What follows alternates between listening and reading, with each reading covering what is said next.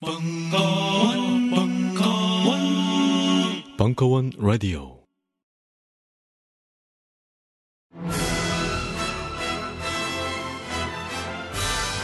이 문어 뮤지컬은 도울 김용옥을 올렸고 매회 공연 매진 중이며 매주 벙커원의 장비를 한 개까지 시험합니다. 공주는 참 못 이루고 감독과 배우는 걸신이라 불러다오. 의 두 진행자 강헌과 이종한. 강헌 감독 이종환 출연. 저녁도 먹고 배우와도 놀 수 있고. 총체적인 풀 패키지. 매주 토요일 저녁. 99명 한장 선착순. 벙커원 홈페이지 참조.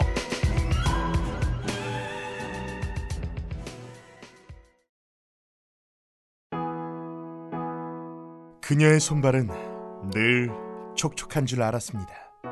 잔뜩 처발라도 왜 이렇게 건조한 거야? 프랑스산 핸드크림이면 무조건 좋은 줄 알았습니다.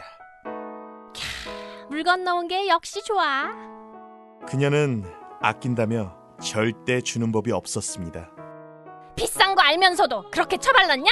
니꺼 써, 니 거. 그녀는 핸드크림을 꽤 잘 샀다고 생각했습니다. 퓨어 플러스 핸드크림 알기 전까지는. 퓨어 플러스 시어버터 20% 함유로 오랜 시간 뛰어난 보습 효과 가방에 쏙 휴대하기 좋은 슬림한 사이즈 로즈, 자스민, 아사이 베리 등 천연 추출물이 함유된 네 가지 타입의 다양한 향 마음까지 촉촉해지는 퓨어 플러스 힐링 핸드크림. 자세한 내용은 딴지마켓에서 확인하실 수 있습니다. 퓨어 플러스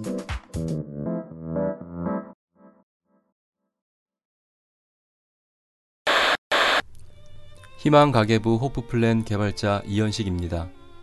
저는 지난 10년간 돈 문제를 고민하는 많은 사람들과 재무 상담을 했습니다. 좀 더 유리한 금융상품과 투자 방법을 알려드렸지만 그분들의 돈 걱정은 결국 없어지지 않았습니다. 쓰는 것을 잡지 못하면 더 버는 것은 아무 소용이 없습니다. 인터넷 가계부, 스마트폰 가계부를 열심히 써보지만 카드값은 줄어들지 않습니다. 아무리 아껴 써도 돈이 모자라는 이유를 호프 플랜이 알려드립니다. 돈 걱정은 당신 잘못이 아닙니다. 하지만 당신만이 바꿀 수 있습니다. 지금 네이버에서 희망 가계부를 검색하세요. 당신의 돈 걱정 없는 2014년을 기원합니다.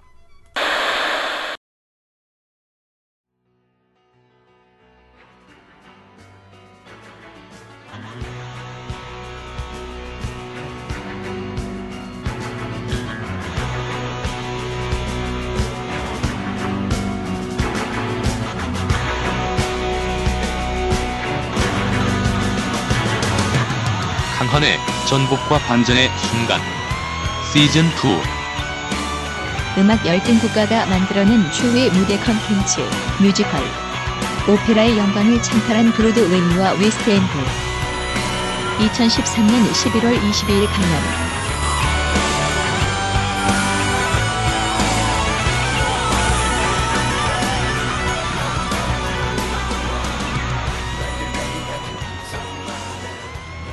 이게 그 근엄한 오르페우스산에 나오는 이게 이 음악을 이런 이런 춤을 뭐라 그래요? 캉캉이의 등장입니다. 그 당시에 대중 19세기 중반에 아무리 선진적인 감각을 지닌 파리의 시민을 할지라도 자기들이 어릴 때부터 수, 수백 수천 번 들어왔던 이 신화가 이렇게 망가지는 그리고 또 음악 그 자체도 막 너무 직설적이고 자극적인 속에서 막 여자들이 우 나와가지고 막 다리만 번쩍번쩍번쩍 들면서 춤을 추는 그런 이제 캉캉이 드디어 등장한다. 이거는 뭐냐? 그랑 오페라의 우아한 발레를 정말 미학적 형식으로 조롱한 거예요. 언제까지 그렇게 힘들게 춤을 출래? 어.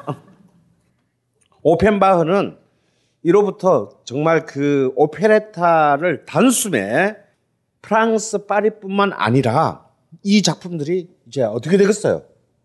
우리 또 이렇게 못된 것들은 또 빨리 퍼지는 법이야. 나도 보고 싶어. 막 런던에 막 수출됩니다. 또 해피는 오펜바가 결혼한 결혼한 여자가 런던의 유력한 이 흥행업자와 관련 있는 집안이었어요. 그래서 오펜바는 마치 왜 이런 거 있잖아.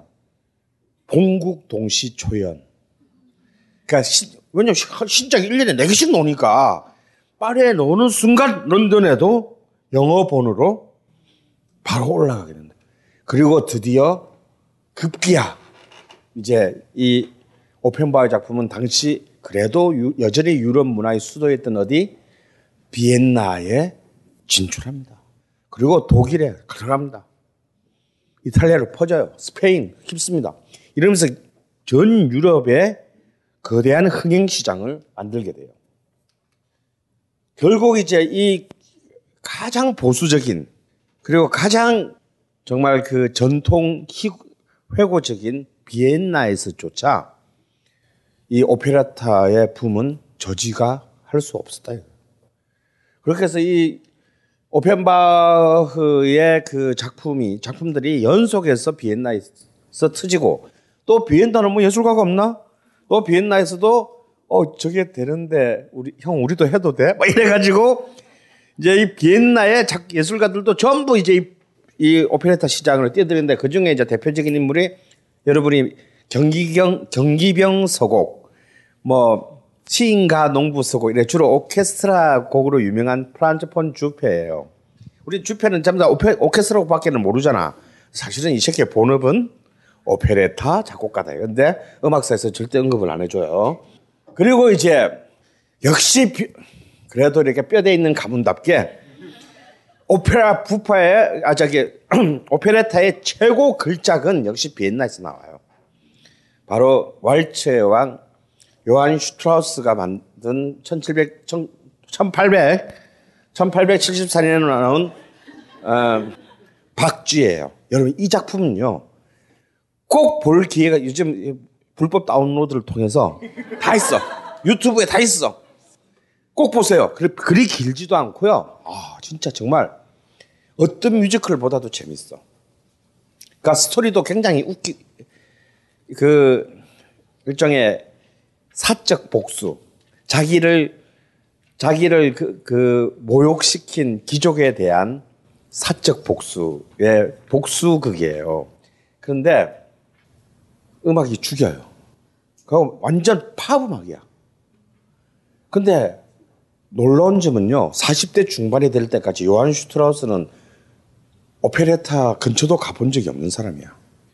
이 사람은 이미 당대의 월체 작곡가로서 최고의 인기를 누리고 있었는데, 너도 나도 다 하는데, 그렇다고 자기가 가오가 있지. 그, 난 한다고 그러니까 가를 수는 없잖아. 그러니까 계속 이렇게 삐쩍삐쩍 얘기다가, 근데 옆에서, 아, 선생님도 한번 해보시라니까, 뭐, 이러니까, 한번 해볼까? 하고 어떤 작품을 하나 했는데, 개 박살났어요. 그러니까 야마가 확 돈 거야. 어씨 그래도 내가 고깃값이 있는데 그래서 막 진짜 막 진짜 신경 써가지고 보통 막 주표 같으면 보통 한 작품을 한 두 달 만에 쓰는데 막 얘는 막 열심히 막 너무 열심히 해가지고 정말 걸작을 만들어내. 이게 정말 오페레타의 최고의 걸작이라고 할. 그 레하르의 어, Merry Widow 즐거운 과부와 함께 그 최, 정말 탑 2를 이루는 우리로 치면 지금 뮤지컬 Big Four에 해당하는 작품이니까 이 박쥐 요한슈트레스의 박쥐는 한번 꼭 그 여러분들이 그냥 한번 전편을 한번 즐겁게 보세요. 이걸 보고도 지겹다. 그러면 뮤지컬 보러 가지 마. 안 봐도 돼. 안 봐도 우리도 다 살 수 있어. 근데 역시 요한 슈트라스고 역시 비인이에요. 그는 이 오페레타 안에서도 정말 유려한 관현악 저기 그 춥고 가난한 파리의 오펜바는 결코 시도할 수 없었던 왜 자기는 스타고 스폰서도 많고 그런 이런 그 이 오페라타 안에도 그의 그 관현악의 월츠들은 정말 화려하게 펼쳐집니다. 그래서 또 더 듣는 재미 보는 재미가 더 있어요. 그리고 이제 헝가리 출신의 프란츠 레하르 이 역시 이 사람도 이제 아까 말했던 그 Merry Widow는 그 박쥐와 더불어서 탑 2의 작품이라 할 수 있어요. 자, 그리고 이제 런던이다 이 런던이 결국은 지금 이제 브로드웨이와 더불어서 세계 뮤지컬계를 양분하고 있는 웨스트엔드의 곳이죠. 런, 영국 애들은 음식도 맛없지만 그 뭐 피쉬앤칩스나 먹는 애들이 뭔 좋은 작품을 쓰겠냐고. 어? 그러니까 우울하게 뭐 문학적 전통은 깊으나 이 음악가들은 그렇게 써 그렇게 뭐 헨리 퍼셀 같은 이른바 영국의 모차르트라고 불리는 근데 내가 볼 때 영국의 모차르트라고 불리는 건 좀 이상해. 36살에 죽은 거 말고는 궁금증 별로 없어요. 근데 그런 헨리 퍼셀 정도의 사람을 제하면 그렇게 뭐 뭘 그런 이렇게 그 사람들을 낳지 못한 곳이에요. 그런데 아까도 말씀드렸지만 영국은 자신들의 강력한 부를 바탕으로 우리는 만들질 않아도 잘 만든 놈들은 우리가 돈 주고 사와서 감식하는 것에 있어서는 얘들이 최고. 그러니까 얘들은 비평가들이야. 타고난. 비평가들이야. 그리고 섹스피어의 전통이 있기 때문에 이 나중에 이제 얘기가 되겠지만 결국 왜 브로드웨이와는 다른 그런 뮤지컬 전통을 만들게 되는지를 이제 여러분들 이제 좀 이제 느끼게 될 거예요. 핸델이 이렇게 막 휩쓸든, 응? 핸델이 와가지고 이제 막 그런 막 대규모의 정말 블록버스터 급의 이거로 흔들던 바로 그 1728년에 이름도 이상해. 존 게이야. 이름이 게이야, 게이. G-A-Y. 존 게이라는 또, 이- 또, 이타- 얘는 또, 얘도 이탈리아 출신이야.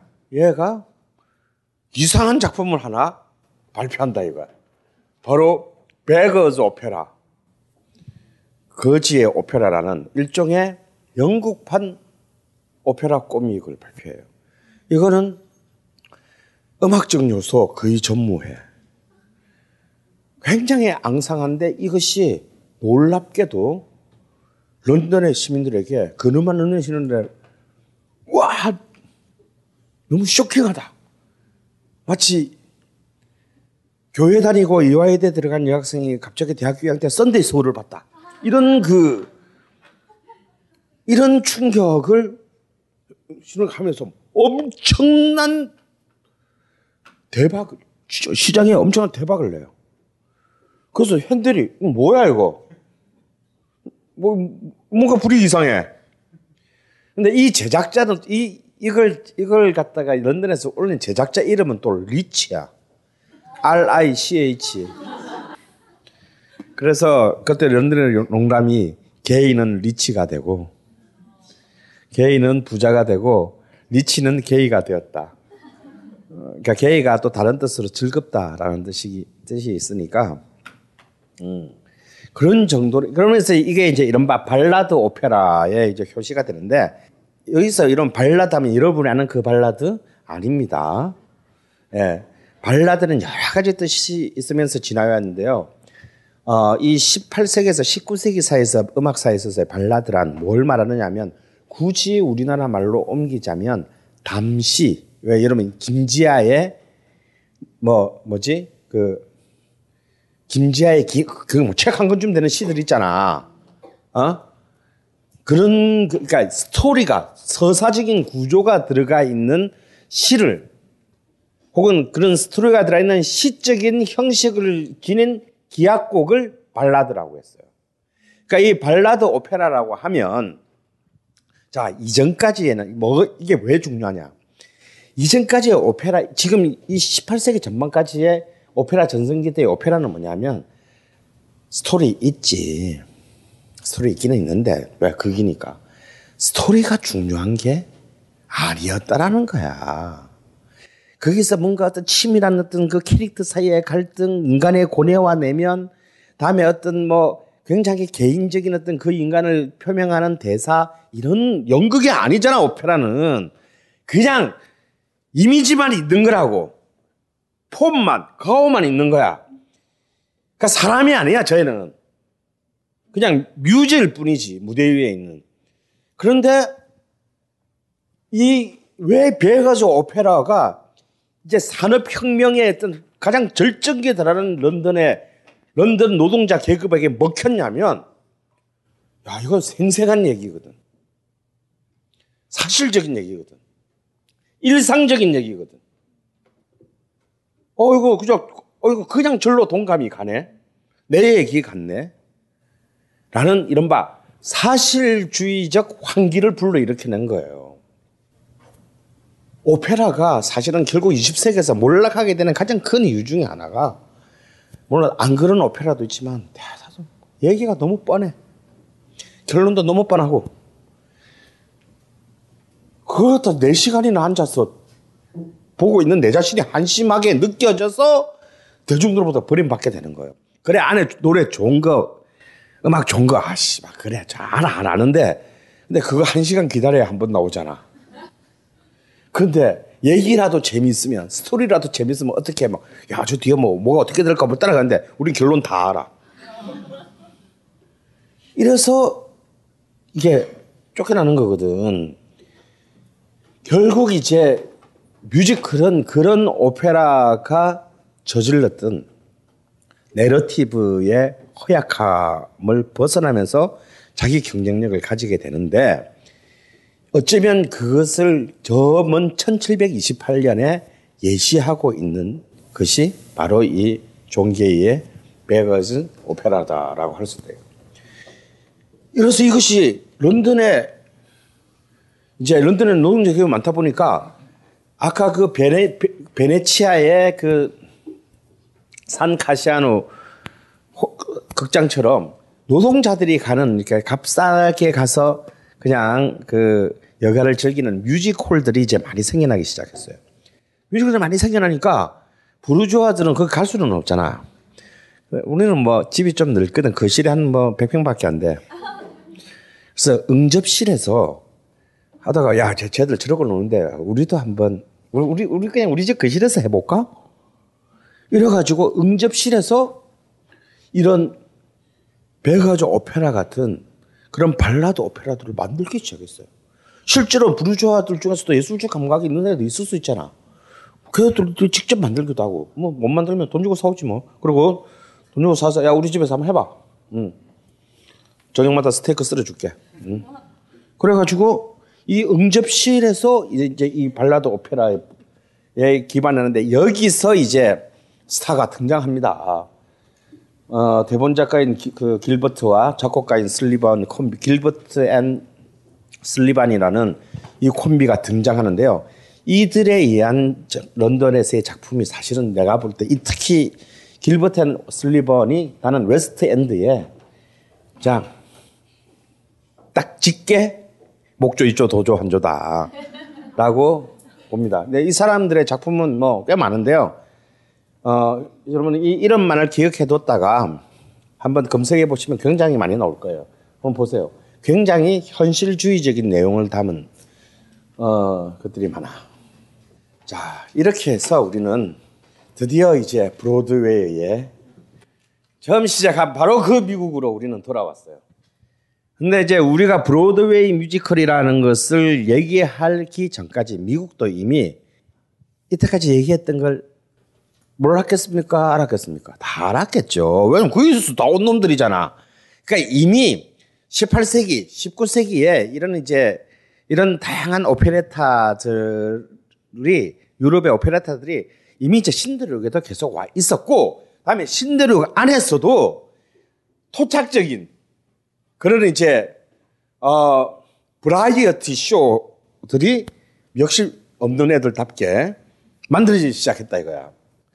그 중에 하나가 이제 이 빠르세라고 하는 건데요. 이 빠르세는 뭐냐면 그냥 어, 풍자 소극 이제 짧은 거 이렇게 막 개그 같은 거 뭐 그러니까 뭐 무슨 뭐 음악 극이라고는 보기 어렵고 풍자 소극 이런 것들이 만들어지고 그 다음에 이제 보드빌이라는 게 이제 19세기에 미국의 이제 도시 순회 우리로 치면 유랑극단이야 이런 순회 극단들이 만들어지기 시작해요. 보드빌이라는 게 뭐냐면 종합 선물 세트 있잖아요. 그러니까 뭐 춤도 있고 뭐 개그도 있고 마술도 있고 뭐 드라마도 있고 또 가끔 또 가수가 나서 노래도 부르고 이런 하는 이런 각종 장르들을 하나로 모아서 막 하는 이 그 흥행물이 보드빌이에요. 그러니까 미국에서는 보- 브로드웨이에서는 이제 자기, 자기들은 자기 토착적인 것에서부터 얘기하고 싶어하니까 보드빌을 이제 본격적인 자기 뮤지컬의 시원으로 보는 경향이 있습니다. 그리고 레뷰라는 것도 있어요. 레뷰는 뭐냐면 이 쓰진 않았는데 레뷰라고 하는 거는 보드빌인데 보드빌 중에서도 이 레뷰는 지금도 이런 뮤지컬 레뷰라고 이런 뮤지컬에 관심 있는 사람들은 지금도 장르 이름에 뮤지컬 레뷰 해가지고 이렇게 우리나라 극장에 좀 올라가는 것들도 몇 개 있어요. 이 레비는 뭐냐면 보드빌인데 딱 하나 다른 점은 테마가 있다는 거예요. 그러니까 보드빌은 그냥 각 코너가 테마가 그냥 지, 지 마음대로 하고 싶은 대로 하는 거라면 보드빌은 예를 들어서 뭐 도둑에 대한 종합 선물 세트 이런 테- 주제가 있다라는 것이 좀 다르다는 점에서 보드빌과 같고 다릅니다. 그리고 이제 수입품인 오페레타 이런 토착적인 요소와 이제 수입적인 요소가 뒤섞이면서 이제 서서히 역시 그 흥행 시장의 나라다운 그 미국에서 만들어지게 돼요. 그런 중에도 이제 또 뭐 지방에서 또 인기 있었던 게 민스트럴 쇼라는 것이 있는데 민스트럴은 글자 그대로 음유신이라는 뜻인데 얘들은 그렇게 폼나는 건 아니고요. 이게 이게 중요해요. 민스트럴 쇼는 뭐냐면 이것도 저 풍자극인데 아 새끼들 좀 치사해. 풍자라는 거는 없고 가난한 사람이 가진 놈을 비꼬는 거잖아. 근데 이 새끼들은 가진 놈이 없는 놈을 비꼬아. 뭐냐면 백인들이 흑인 분장을 하고 나와서 쇼를 하는 거예요. 그런데 이게 이게 정말 열광적인 반응을 불러일으켰어. 내가 너무 얘기가 길어질 것 같아서 아까 줄였는데 오페레타에서는 오페라타가 이제 유럽에서 19세기 정말 터질 때요. 배우들도 스타가 나올 거 아니에요. 비록 파리넬리 같은 그러니까 카스트로토 같은 그런 이제 막 그런 카리스마 있는 것은 아니고 이거는 웃기는 놈들 코미디언이잖아. 근데 여기서 제일 뜬 애들이 어떤 애들이냐면 여장을 하는 남자, 남장을 하는 여자 배우들. 일부러 성을 바꾸어 가지고 그 풍자의 강도를 높이는 거예요. 근데 그게 미국에서는 백인이 얼굴에 막 시커먼 헝칠하고 나와가지고 흑인 역을 하면서 사람들을 웃기는 거야. 그막 흑인 애들이 막 하는 일 촌스럽고 이상한 짓 뭐 흉내 내면서 이제 막 웃음 만드는 아 좀 더티해. 이렇게 해서 이제 역 드디어 본격적으로 뮤지컬이라는 말이 붙게 되는 이제 장르로 20세기에 와서 만들어지게 돼요. 그래서 역시 이제 뮤지컬은 브로드웨이 뮤지컬은 역시 이제 가볍고 웃기고 조롱하고 풍자적인 것 이게 역시 대중들에게는 먹히는 그래서 이제 뮤지컬 코미디가 아무래도 이제 초기에 미국 뮤지컬에서의 가장 이제 많은 그 갖게 돼요. 이는 결국 이제 오페레타와 이제 블레스크라는 것은 뭐냐면 익살 광대극이에요. 광대가 주인공이야, 아예. 그러니까 이제 막 소동을 피우고 막, 막 미친 짓 하고 놀리고 웃기고 막 속이고 하는 이런 것을 벌레스크라고 합니다. 이런 것들에 기반한 뮤지컬 코미디가 그 만들어지는데 드디어 이제 본격적인 미국 안에서의 첫 번째 창작품이라고 할 수 있는 게 1866년에 니블로즈 가 뉴욕의 니블로즈 가든에서 했던 Black Crook이라는 작품이 이제 드디어 모습을 드러내고 그리고 이제 20세기가 되면 이 인 다호마 다호메이라는 이상한 이름의 작품이 나오는데 이게 왜 중요하냐면요. 아까 제가 민스트로 쇼 얘기했잖아요. 이 작품에서 처음 이거는 처음으로 흑인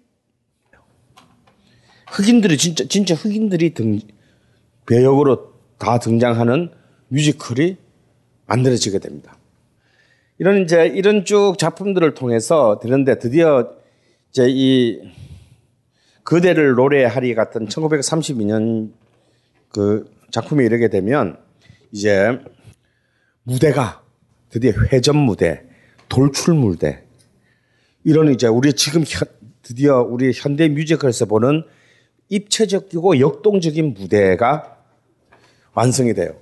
그렇지만 뭐니 뭐니 해도 결국 어떤 한 미국 뮤지컬, 이제 우리가 보는 뮤지컬 어떤 하나의 획을 긋게 되는 작품, 그리고 미국적인 뮤지컬 writer, 미국적인 작품을 쓰는 드디어 작가가 등장하는데 바로 제롬 컨이라는 드디어 뮤지컬 작곡 1920년대에서 40년대까지의 거의 미국 뮤지컬의 대명사다라고 할 수 있는 작곡가가 등장하면서 오스카 해머스타인이라는 또 역시 50년대까지 그 미국 뮤지컬을 대표하는 클래식 뮤지컬 시대를 전부 장식하는 이런 뭐 잘 아는 Sound of Music 뭐 이런 거 왕과 나 이런 거 이제 다 썼던 사람이죠 오스카 해머스타인이에요.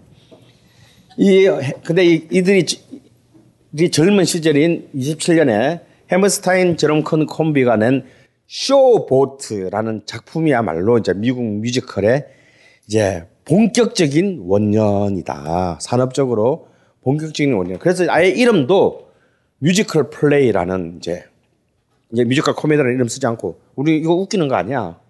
그건 진지해 우리. 어 musical play라는 이름으로 붙여서 는 Show Boat나 이건 Show Boat 뭐 지금도 많이 공연되고 있고 영화로도 세 번이나 만들어지게 돼요.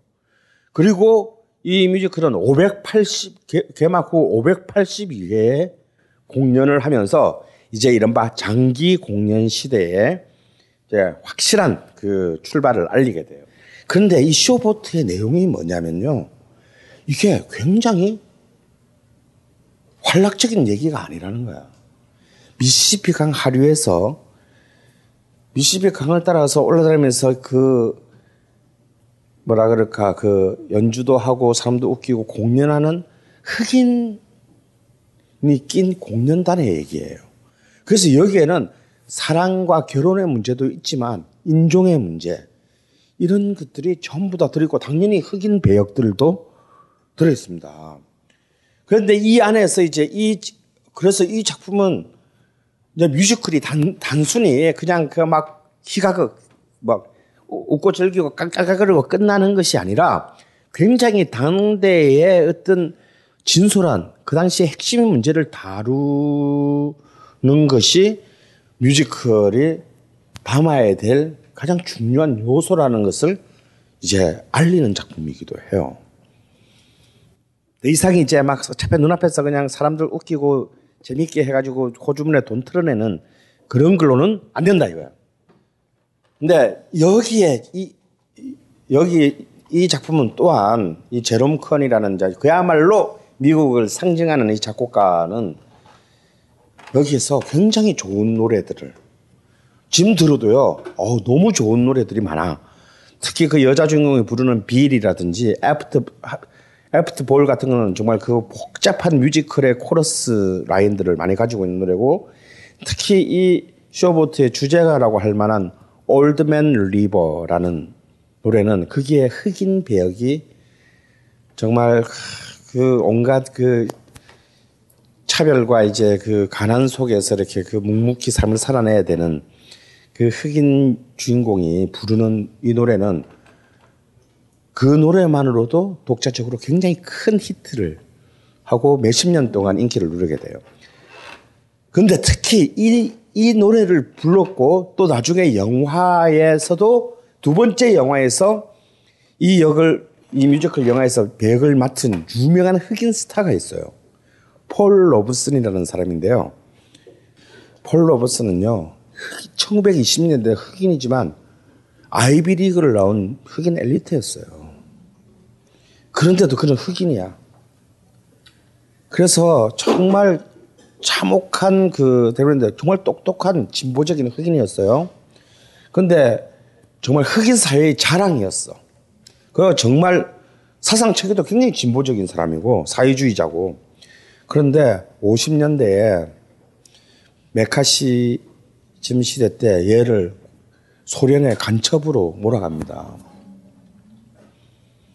그때 진짜 그렇게 말을 해요. 네 조국으로 돌아가.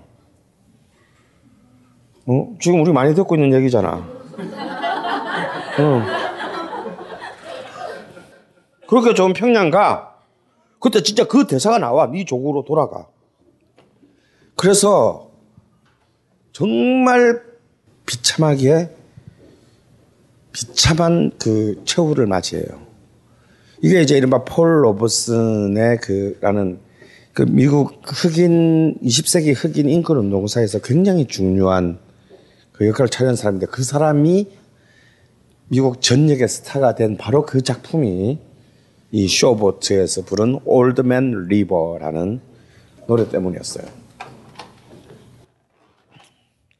그렇게 이제 드디어 뮤지컬이 확 터지나 했더니 바로 대공황이 터져가지고 또 이게 또 한 번에 또 확 주저앉았어요. 다 망했어. 주저앉았지만 오히려 30년대에 가서 음 뭐가 등장하느냐면 영화가 트- 영화가 제일 싸잖아요. 그죠? 훌륭 영화가 오히려 이 대공황에 폭발하면서 이 영화가 뮤지컬을 영화로 끌고 들어와서 뮤지컬 영화 장르를 열게 돼요. 그래서 1933년에 최고로 히트한 뮤지컬 영화가 여러분도 다 아는 뭐 42번가 42nd Street는 사실은 뮤지컬이 아니고요. 뮤지컬 영화예요. 이게 뮤지컬, 무대 뮤지컬로 초연하게 되는 거는 1980년에 가야 거의 50년 뒤에 가야 무대에 작품이 되는 거고 이- 이거는 처음부터 뮤지컬 영화로 나온 거예요. 이렇게 나온 걸로 또 유명한 작품이 뭐냐면 Singing in the Rain. 사랑은 비를 타고 그것도 처음엔 영화로 나온 거예요.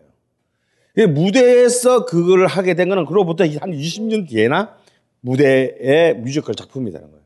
그래서 미국은 독특하게 뮤직 이 공황 경제 공황기에 뮤지컬 영화라는 장르를 만듦으로써 왜냐하면 공연물은 그런 급격하게 경기가 떨어지게 되면 일단 비, 티켓 가격이 아무래도 비싸잖아요. 다음에 제작비가 많이 들잖아. 그래서 이거는 굉장히 위험한 아주 리스크가 큰 상품이 돼요. 그러면 이때 사실 미국 뮤지컬이 그냥 갈 수도 있었는데 이걸 미국의 소비자들에게 못 가게 만들게 된 결정적인 공로자는 영화관이었다라는 거야. 그래서 영화관에서 오히려 값싼 돈을 주고 우리가 마치 영화 티켓 걸어서 레미제라블 보고 레미제라블 봤다라고 딴 데 가서 얘기하고 다니듯이 미국의 대중들에게 뮤지컬이라는 장르를 굉장히 일상적으로 친숙하게 이 놓게 해준 가장 결정적인 그 공로자는 영화예요. 헐리우드예요. 그리고 이 이제 뮤지컬 영화가 나오는 이제 그런 공황의 끝머리 2차 세계대전 직전에 드디어 미국이 자랑 미국이 자랑하는 미국의 무대 무대 음악극의 masterpiece 지금 이 순간까지도 미국을 대표하는 가장 위대한 작품이 탄생해요. 바로 조지 거신과 그의 남동생 아이레 그시인이 만든 포기와 베스라는 작품입니다. 근데 이건 이제는 뮤지컬이 아니고 오페라로 인정받고 있습니다. 뮤지컬적인 요소, 오페라 요소가 막 섞여 있는데, 그런데 그래서 저- 한 1970년대까지만 하더라도 세계 클래식계는 포기와 베스를 오페라로 안 넣어줬어요. 아, 저 치면 양키가 만든 게 무슨 오페라야 막 했는데 이제 지금은 이제 고전이다. 또 우리 오페라계도 좀 너무 배고프고 막 그러니까 좀 해서 이제 지금 오페라 쪽에서도 이제 받아들여준 특이한 뮤지컬이 됐는데 어, 정말 이 거시는 이 작품 안에서 서양 클래식, 서양 고전 음악의 음악적 전통과 그리고 미국의 이제 블루스부터 시작하는 또 미국의 토착적인 그 대중음악의 전통을 굉장히 높은 수준에서 하이브리드하는 놀라운 그 음악적인 그 완성도를 보여줘요. 아 여기서 이- 여기서 포기와 베스는 여러분이 몰라도 여기에 주제가는 여러분이 다 알 거예요. Summertime. 여름만 되면 노는 노래 있어요. 제니스 조플린도 불렀고 온갖 개나 소나 말이나 다 부른 바로 그 Summertime. 그게 이제 이 포게아 베스의 주제가 중에 하나인데요. 이 포게아 베스가 차지한 그 의미하는 가장 중요한 것은 드디어 브로드웨이가 30년대에 이르러서 자신들의 열등감의 대상이었던 유럽을 미학적 완성도의 차원에 단순 시장의 규모의 문제가 아니라 미학적 완성도의 차원에서 따라잡았 따라잡았다라는 것에 대한 프라이드가 넘치는 작품이 바로 이 포기와 베스라는 거예요. 여기서부터 이제 미국은 더 이상 자기들의 자기들의 출발지였던 서유럽에 대한 문화적 열등감에 빠지지 않습니다. 그런데 불행하게도 거시인에게 이 작품은 마지막 작품이 돼요. 굉장히 젊은 35살의 나이에 2년 뒤에 어이없이 암인지 뇌일인지 잘 모르겠지만 이상한 병이 걸려가지고 사망하는 바람에 그 시인은 더 좋은 작품을 남기지 못해요. 그, 그 시인의 스타일이 굉장히 작품이 계속 쓸 때마다 왜 발전하는 사람이잖아. 그런 사람 있잖아요. 그런 사람이어서 만약에 그가 10년만 더 살았으면 정말 기가 막힌 작품을 남겼을 것이라는 그런 많은 아쉬움을 남겼던 사람입니다.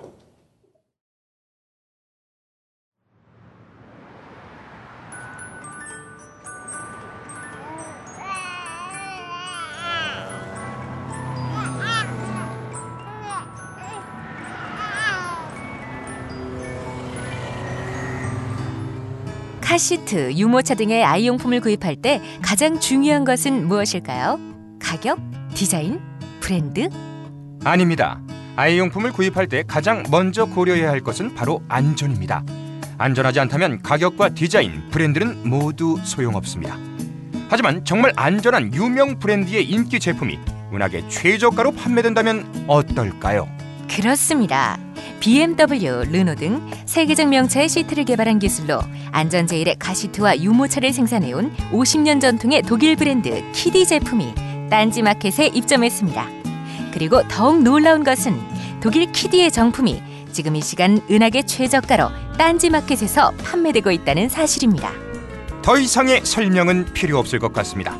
지금 바로 딴지 마켓에서 확인하시기 바랍니다. 단 인터넷 최저가를 먼저 확인한 후 딴지 마켓에 방문한다면 즐거움은 두 배가 될 것입니다.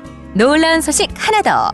2014년 1월 16일부터 19일까지 진행되는 코엑스 베이비 페어 B홀 카페테리아 근처 키디 부스에서 본인이 딴지스라는 것을 밝힐 경우 딴지마켓 판매가와 동일한 은하계 최저가 판매는 물론 특별 사은품도 지급합니다. 꼭 기억하세요.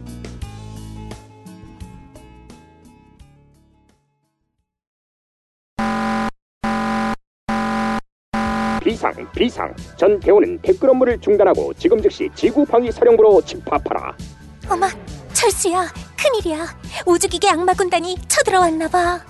아니 뭐라고? 우주기계 악마 군단이? 그게 사실이라면 지구가 위험해질 게 틀림없어. 영희야, 어서 출동하자. 1994 로봇 킹! 철수, 영희, 어서 오세요. 임무는 간단해요. 첫째, 앱스토어와 구글 플레이 스토어에서 1994 로보킹을 다운받아 실행할 것. 둘째, 혼자서는 위험하니 친구들을 초대해 같이 무찌를 것. 자, 어서 로보킹을 타고 출격하세요. 두고 보자. 우주기계 악마 군단. 브레스트 Fire! 4시 33분이 서비스하는 본격 지구방위 변신 로봇 슈팅 게임 1994 로봇킹을 지금 바로 앱스토어와 구글 플레이 스토어에서 만나보세요. 꿈과 용기를 원샷한 후 실행하시면 더욱 재밌습니다. 자, 그리고 난 뒤에 이제 2차 세계대전이 마칠 때쯤부터 우리가 말하는 브로드웨이의 전성시대가 개막해요. 이 이제 40년대 중반부터 50년대 말 60년대까지 브로드웨이가 브로드웨이인 바로 이제 그때가 됩니다. 이때 이제 우리가 아는 이제 이른바 이른바 로저스 햄머스타인 콤비에 의한 수많은 그 작품들이 그 나오죠. 뭐 왕과 나 뭐 저기 사운드 오브 뮤직 뭐 등등등 이런 작품들이 이제 이런 류의 막 정말 셀수 없는 이제 그 스타들이 나오게 되는데 이 끄트머리에 이 50대 말에 드디어 뮤지컬의 전체의 예술적 격을 이제 더 이상 누구도 찐따 붙지 못하게 딱 결정짓는 사건이 발생하게 되는데 바로 1957년에 발표된 웨스트 사이드 스토리. 그것도 당시 현역 뉴욕 필하모니 상임 지휘자였던 레오나드 번스타인이 발표한 브로드웨이 작품입니다. 이 작품은 아마 여러분들은 워낙 많이 보셨을 거예요. 안 봤나? 안 보셨어요? 그럴 수가. 이거는 흥행에 있어서 어마어마한 성공을 거뒀어요. 이건 뭐 바로 로미오와 줄리엣의 브로드웨이 판이고 나중에 빌, 마이클 잭슨의 비릿이 바로 이 웨스트 사이드 스토리의 그 내러티브를 모델로 해서 뮤직비디오를 찍었죠. 이 작품은 그러니까 이후에 60년대 이후에 미래의 뮤지컬이 어디로 갈 것인가를 보여준 작품이에요. 완벽한 내러티브. 그리고 한 명 한 명 캐릭터들의 이제 드디어 이때까지 뮤지컬에 있어서 개인의 어떤 개인의 성향이나 내면 이런 것은 사실 이게 연극이 아니기 때문에 굉장히 힘든 부분이었어요. 왜냐하면 연극은 계속 연기를 하니까 자기의 내면의 고뇌나 어떤 그 겉으로 드러나 있지 않은 부분들을 말로 될 수 있는 표현할 수 있는데 뮤지컬은 벌써 그걸 하려다가 노래를 불러버리잖아. 그 순간 배우가 무대 위에서 대사를 하다가 대사를 할 때는 현실적 시간이에요. 노래를 부른 순간에는 탈현실적 시간으로 간단 말이에요. 그러다 다시 또 노래 끝나면 또 대, 대사를 해야 될 거 아니야. 그래서 이 현실과 타는 시간을 왔다 갔다 하면서 사실상 어떤 그 개인의 심리에 다다르는 데는 단절이 발생할 수밖에 없는 장르가 뮤지컬이에요. 그런데 아 레너드 번스타인은 훌륭한 대본 작가와 파트너십을 맺은 것도 있지만 음악을 음악적으로 그 상황과 인간의 어떤 감정 이런 것들을 굉장히 현대적 화성을 쓰 도전적인 화성을 쓰면서도 듣는 사람들이 아, 씨발 너무 어렵잖아 이거.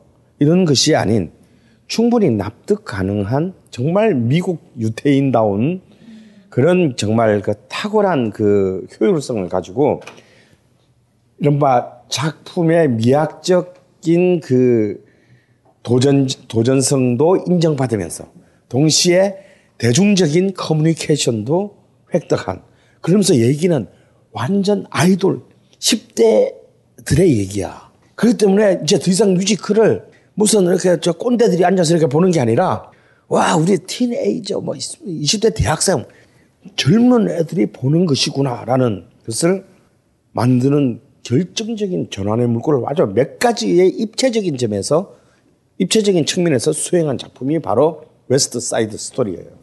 이 작품 우리도 우리나라도 한 2년만 2, 3년 한번 꼭 하잖아요. 하실 때 가서 한번 한번 보세요. 정말 재밌어. 이 그 웨스트 사이드 스토리 시대가 끝나고 난 뒤에 드디어 이제 브로드웨이도 이제 주류가 됩니다.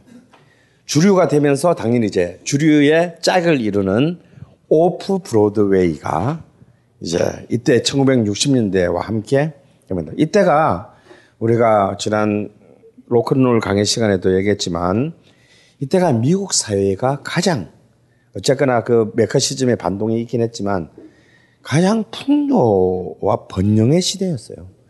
그리고 정말 정말 좋았던 시대였단 말이에요.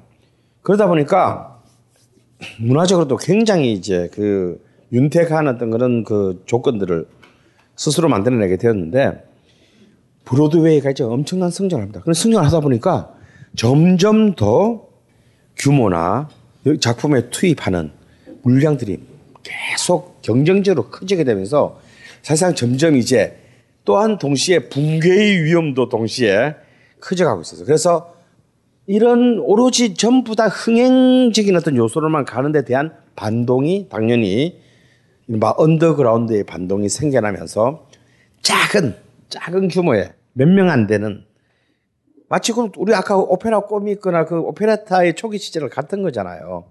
우리는 이걸로도 얼마든지 할 수 있어. 오히려 또 그걸 통해서 자신의 재능을 증명하고 어?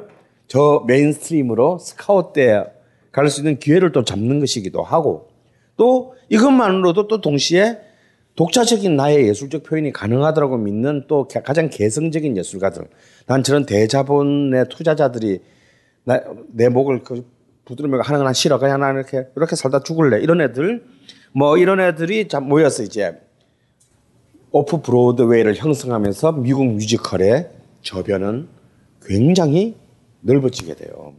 이 오프 뮤, 지금 이제 우리나라가 얼마나 잘 나가느냐면 오프 브로, 브로드웨이도 아니고 오프 브로드웨이 좀 떴다 하면 몇 달 뒤에 우리나라에서 하고 있어. 어, 아, 정말 무서워. 이, 미국이 제국주의가 아니라 우리가 제국주의인 것 같아.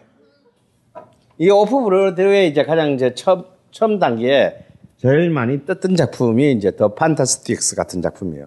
이 작품은 진짜 소극장 등장인물도 뭐한 다섯 명. 그런데 굉장히 폭, 굉장히 굉장히 성공해요. 장기 공연을 합니다. 특히 이 드라마가 처음 시작할 때 나오는 노래가 우리 모두가 알고 있는 성식 하물며 성시경마저 부른 Try to Remember. 9월 달만 되면 FM에서 나오는 Try to Remember가 바로 사실 이 뮤지컬의 시작할 때 나오는 첫 번째 노래예요.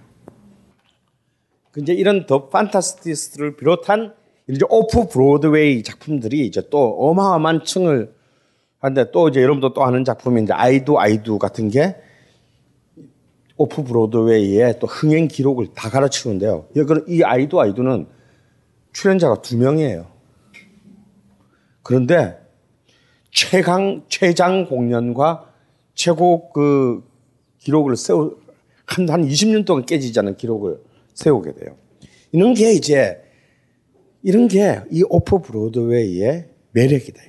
실험적인. 그러니까 손을 뭐 실패해도 뭐 그렇게 크게 뭐 몇 대 쥐 박히는 것 정도로 끝날 수 있는 뭐 도피하거나 뭐 이제 구치소로 갈 필요 없는 뭐 그런 그 리스크를 안고 굉장히 다양한 실험을 하면서 그 표현의 폭을 넓히게 되는 그 하면서 이제 이 60년대 70년대에는 여러분도 다 아는 작품들이 이제 막 쏟아지게 되죠. 이제 그 중에 가장 대표적인 세 대표 선수는 어, 캔더 앤 에브 콤비에 의한 이제 카바레 시카고 같은 작품 그리고 이제 미국 뮤지컬의 이제 그 제롬 커른 다음에 최고의 히트작 메이커였던 제리 허먼 그리고 제가 가장 좋아하는 스테븐 손더하임 같은 사람들이 이때 이제 다 나옵니다. 손드하임은 브로드웨이 출신인데 이런 손드하임 작품 중에서 여러분이 그래도 제일 아는 거는 그, 그 이발, 이발사 얘기, 아, 이발사래. 그, 저, 이발사 얘기 있잖아. 스위니 토드. 어, 그게 바로 스티븐 손더하임 작품인데요. 얘는 다시 그 옛날 그 저기 오페레타 초기의 문제의식으로 돌아가는 것 같아요. 그러니까 너무 뻔한 그런 즐거운 얘기가 아니라 뭔가 기괴하고 엉뚱한. 근데 풍자는 풍자인데 굉장히 더러운 풍자 있잖아. 어, 막. 그리고 뭔가 어떤, 그러니까 B급 무비를 보는 것 같은. 그런데 이 손드하임의 위대함은 뭐냐면 얘가 뮤지컬 싱어송라이터라는 거야. 보통 작가가 있고 작곡가가 있잖아. 얘는 대본 작가 출신인데 결국 나중에 작곡가 마음에 안 들어서 내가 작곡할래. 그래서 지가 쓰고 지가 작곡을. 그렇게 해서 수많은 문제, 그러니까 토니, 얘 한때 60대에서 70 사이는 토니상은 거의 얘하고 쟤하고 서로 번갈아 가면서 주고받으면서 이제 그 타는데 특히 이제 이 손드하임은 그런 큰 뭐 대중적인 히트작, 대규모의 블록버스터를 만든 건 아니지만 미국 브로드웨이 뮤지컬의 내면을 가장 풍요롭게 썰지운 어, 정말 아티스트라고 할 수 있어요. 여러분도 혹시 이름을 기억해 놨다가 뭔가 어딘가 뭐, 뭐 충무 아톨 같은 이제 말던 떡볶이 먹으러 신상 칭남동에 들렀는데 그 옆에 있는 찌라시에 뭐 제목은 처음 보고 배우는 알지도 못하는데 스티븐 손더하임이다. 라는 게 눈에 보이면 그냥 들어서 보세요. 그런데 내 욕 존나게 하세요. 자, 그리고 이 오프 브로드웨이와 더불어서 이때 이 60년대, 60년대는 역시 이상의 시대 반항의, 반항의 음악 바로 그때 아니겠습니까? 온갖 개 양아치들이 전, 전국적으로, 아니 전 세계적으로 들끓어올랐던데 이 60년대에 또 우리가 주목해야 될 하나의 사건은요. 락 뮤지컬이 등장한다. 음, 역시 이제 락의 시대니까 락 뮤지컬인데 그 락 뮤지컬의 효시가 되는 작품이 1967 그 위대한 연도 1967년에 바로 나와요. Hair라는 게 나오는데 67년에 왜 위대하냐면 이 67년에 바로 히피의 그러니까 60년대의 그 위대한 유토피아주의가 가장 극점에 도달한 것이 67년이에요. 그래서 이 해를 Summer of Love 사랑의 여름이라고 불러요. 그리고 바로 이 해에 정말 대중음악 사상 가장 위대한 글작이라고 불리게 되는 비틀즈의 Sergeant Pepper's Lonely Hearts Club Band가 발표된 해이기도 해요. 그리고 바로 그 해에 락 뮤지컬의 원년을 장식하는 Hair가 나옵니다. 이 Hair는 영화로도 나왔기 때문에 여러분 불법 다운로드를 통해서 한번 보세요. 이거 뭐, 이 영, 이거 있잖아요. 이, 이 영화 Hair의, 뮤지컬 영화 Hair의 감독이 누군지 아세요? 밀로스 포먼이에요. 아마데우스의 감독이 젊은 시절에 찍은 영화예요. 죽여요. 시작부터 빡 가요, 그냥. 이런 거는, 그 이상한 거 다운받지 마시고, 어? 바이러스 많은 이상한 거 많이 다운받지 마시고, 이런 걸 다운받아서, 어, 다운받아서 한번 보세요. 죽음, 죽음입니다. 바로 이 헤어가 터지는 것을 보면서 헤어가 터지는 걸 보면서 저 대서양 건너에 어떤 굉장히 교육을 잘 받은 젊은이 하나가 어, 씨바 나도 할 수 있는데 라고 생각하기 시작했어요. 그래서 그는 역시 꼼꼼한 영국인답게 락 음악이 어떻게 뮤지컬에서 그냥 단순히 음악의 그냥 새로운 표현으로서가 아니라 뮤지컬에서 락 음악적인 요소가 어떻게 더 정말 새로운 장르의 문법으로 성화할 수 있는지를 꼼꼼하게 따졌어요. 그래서 그는 그의 친구인 팀 라이스와 더불어서 1971년에 다시 이때까지 돈만 주고 사기만 했던 자기 조국의 모든 오명을 이제 뮤지컬의 중심지로 돌려놓는 위대한 작품을 탄생하게 돼요. 바로 Jesus Christ Superstar입니다. 앤드루 로이드 웨버가 이때 등장을 합니다. 브로드웨이 대 웨스트엔드가 딱 되는 거는 사실 이 순간 웨스트엔드가 드디어 명, 나도 만든다니까 새끼들아 하고 이 명함을 딱 꺼내서 이제 맞짱을 딱 뜨기 시작하는 바로 이 순간이에요. 모두가 보수적인 영국 강들이 시작해 미쳤다. 절대 안 된다. 라고 했어요. 그런데 이 작품은 개막 후 무려 8년, 8년, 8년간 약 3,300회의 공연 기록을 세우면서 뮤지컬 역사의 이수, 이때부터 이른바 mega open run, 영구 open run 시대를 사실 개막하는 작품인데요. 그리고 앤드루 로이드 웨버를 그야말로 황금알을 낳는 라이스, 팀 라이스, 라이스 and 이 그, 어, 로, 로이드 웨버 콤비는 이때부터 자, 정말 황금알을 낳는 것이 되고 세계 뮤지컬의 중심지를 뉴욕에서 런던으로 옮기는 정말 단 한 명의 힘이 이렇게 만드는 되는데요. 근데 물론 그렇다고 해서 브로드웨이가 아닌 건 아니에요.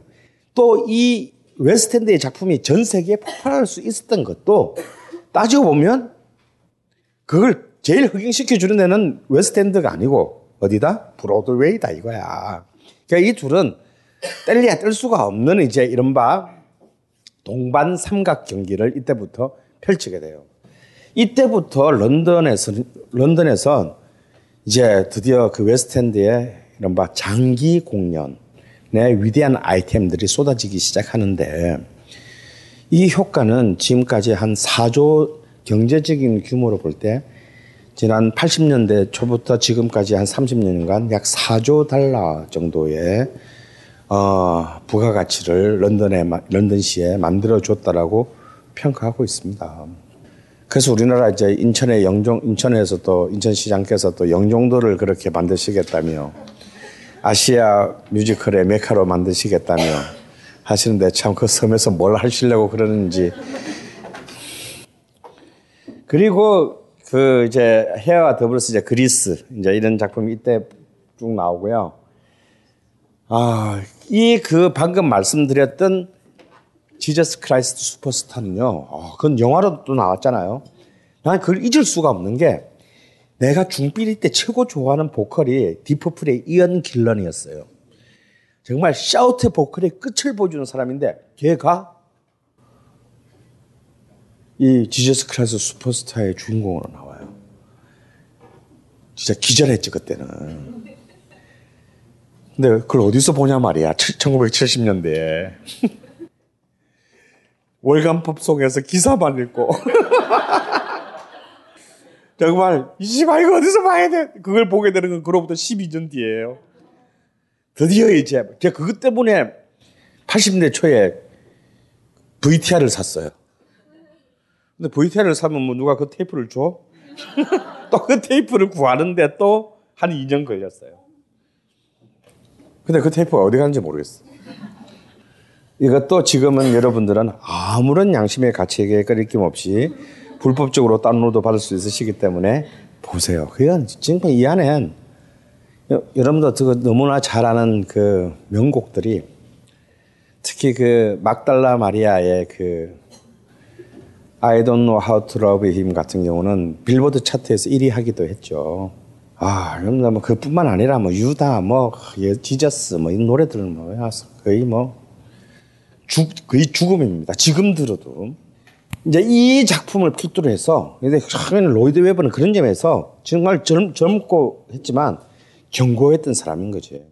딱 정확하게 이 작품의 현재의 풍조를 꿰뚫고 락을 가장 고급스럽게 만들어. 근데 이 자식이 얼마나 웃기는 놈이냐면 이 작품을 딱 발표하면서 그 앞에 뭐라고 붙였냐면요.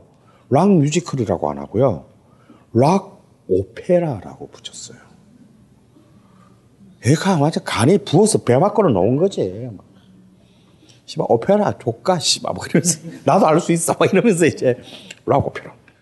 그래서 이제 가장 또 뮤직 이 블록버스터 뮤지컬하는 건 뭐냐면 뮤지컬을 그냥 단순히 일회성 소비재가 아니라 어떤 한 동시대에 가장 격조 있는 소비, 가장 비싼 돈을 내게 하는 소비. 네가 씨발 베를린 필하모니 콘서트 보러 가는데 30만 원 내? 그럼 나도 30만 원 받을게.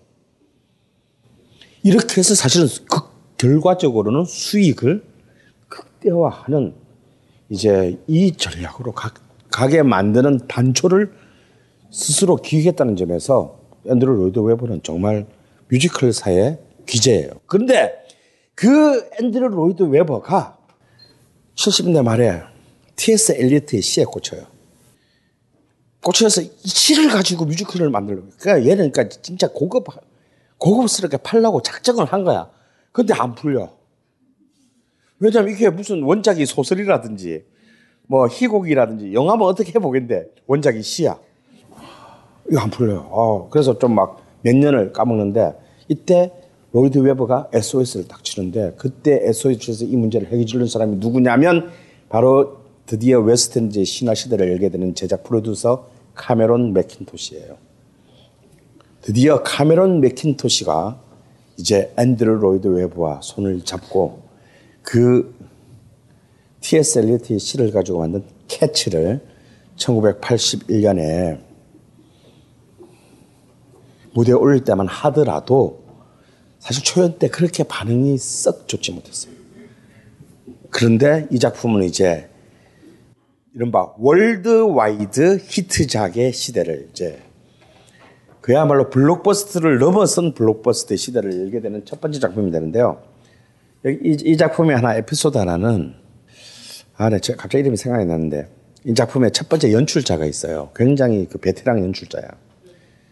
연, 첫, 마지막 리허설을 하는데 마지막 리허설을 할 때까지 메모리가 없었어. 이 캐치의 전부라고 할 수 있는 메모리 있잖아요. 그 노래가 마지막 리허설 때까지 없었어, 그 노래가. 그러니까 가뜩이나 지금 분위기도 안 좋고 평들도 이미 자 저거 분명히 개박살 나 막 그러고 있는데 막 리허설 하는데 연출자가 그 작곡가인 롤리가야 너무 솔직히 그 캐치도 나는 별로야. 왜냐하면 메모리 말고는 별로 음악적으로 별로 그래 썩 그렇게 들을 게 별로 난 내가 볼 때는 없거든요. 근데 이제 막 분장이라든지 막 그, 막 이런 그 무대인데 그 무대도요, 이 초연 무대는요, 원형 무대야. 아니, 그러니까 원형은 뭐냐, 중앙 무대야. 객석이 삥 둘러가게 돼 있어. 그러니까 이게 무대가 움직여. 그래서 얼마나 방자하게 티켓에다 박아놨냐면 우리는 객석이 회전하오니 늦게 입장하시면 공연을 볼 수 없습니다. 1분만 지나셔도 입장 불가. 그러니까 온갖 개 가오는 다 부려놨는데 정작 씨발 내일 모레 올리려고 보니까 아, 뭐 너무 재미없다, 아마. 어, 일박 끝났는데 뭐가 씨발 하나 후기 하나 확 가야 되는데 이렇게 대충 끝나는겨? 알았어, 형. 잠깐만 기다려. 그래가지고 들어가서 써가지고 온 게 3일 만에 써가지고 온 게 메모리예요. 그걸 처음 딱 리허설 할 때, 나 갑자기 그, 그, 그, 노 연출자 이름이 생각나지? 어? 아, 트레버 넌. 딱 끝났을 때 그랬다는 거 아니에요. 여러분들은 세계 최초로 뮤지컬의 미래, 뮤지컬의 미래를 영원히 함께할 노래를 지금 들으신 거라고. 그래가지고 이제 이 캐츠는 기적적으로 성공을 합니다. 이렇게 해서 드디어 80년대의 Big Four 시대가, Big Four 뮤지컬의 시대가 개막을 해요. 그게 이제 캐츠. 그리고, 아, 그리고 팬텀. 그리고 시작할 때 봤던 미스 사이공이에요. 근데 여기서, 여기서 두 작품은 두 작품은 카메론 맥킨 다 카메론 맥킨토시가 한 것이지만 두 작품은 로이드 웨버랑 했고 두 작품은 프랑스인이랑 했어요. 클로드 미셸 쉔베르그랑 했어요. 레미제라블하고 미스 사이공은 어, 쉔베르크의 손자인 클로드 미셸 쉔베르그랑 하게 됩니다. 근데 이 재미, 이 레미제라블이 참 재밌는, 재밌어요. 프랑스 뮤지컬인, 뮤지컬은 이제 그 혁혁한 어, opéra comique과 오페레타의 전통에도 불구하고 사실 20세기에 와서 이제 거의 문을 닫았어요. 그래서 완전히 그냥 시장 자체가 2차 세계대전 지나고 난 뒤부터 사라져 버렸어요.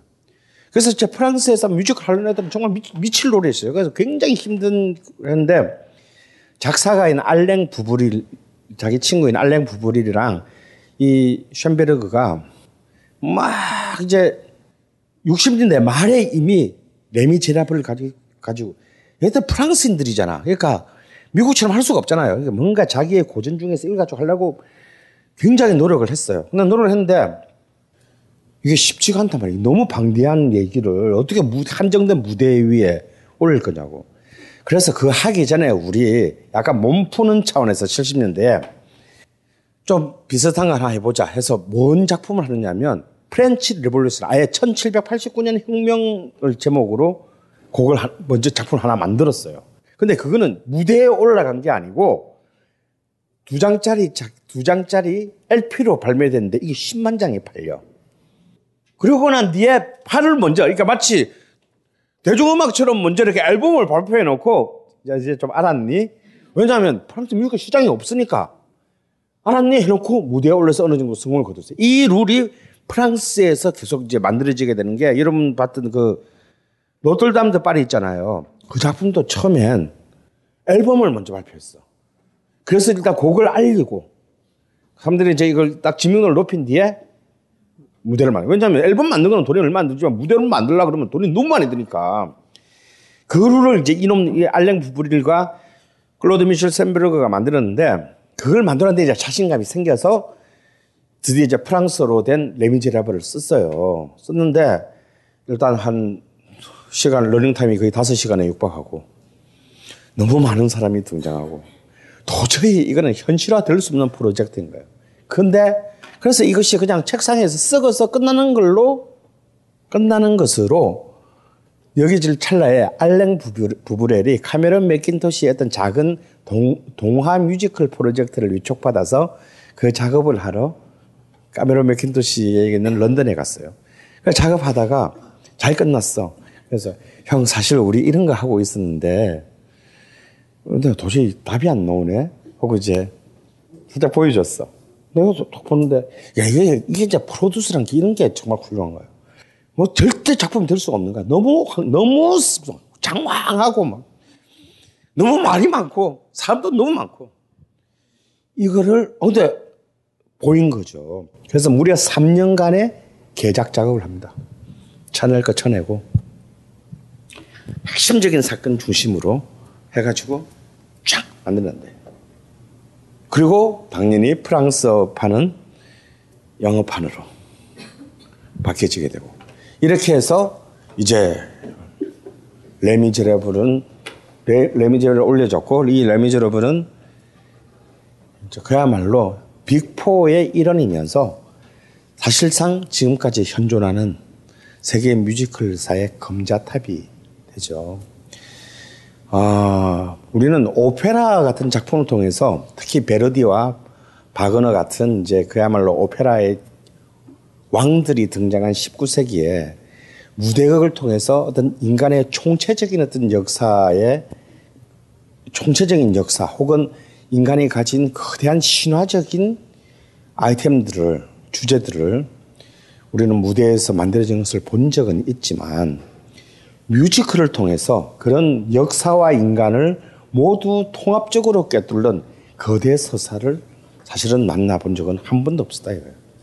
근데 그리고 그것을 가장 결정적으로 가장 최고의 수준으로 완벽한 송스루 방식의 단 하나의 대사도 허용하지 않으면서 완벽하게 만들어낸 그 첫 번째 작품이 레미제라블이고 그리고 이것은 또한 동시에 작곡가인 그 클로드 미셸 샘브르그의 재능을 넘어선 이제 가장 뮤지컬사상 위대한 제작자로 남게 될 가메론 맥킨토시라는 프로듀스의 그 역할, 기능이 정말 어디까지 결정될 것이냐를 보여준 가장 처절한 신뢰가 될 것입니다.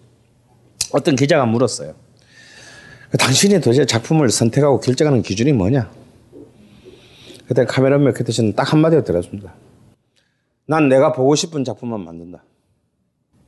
내가 정말 간절히 보고 싶은 작품을 만든다. 그것뿐이다.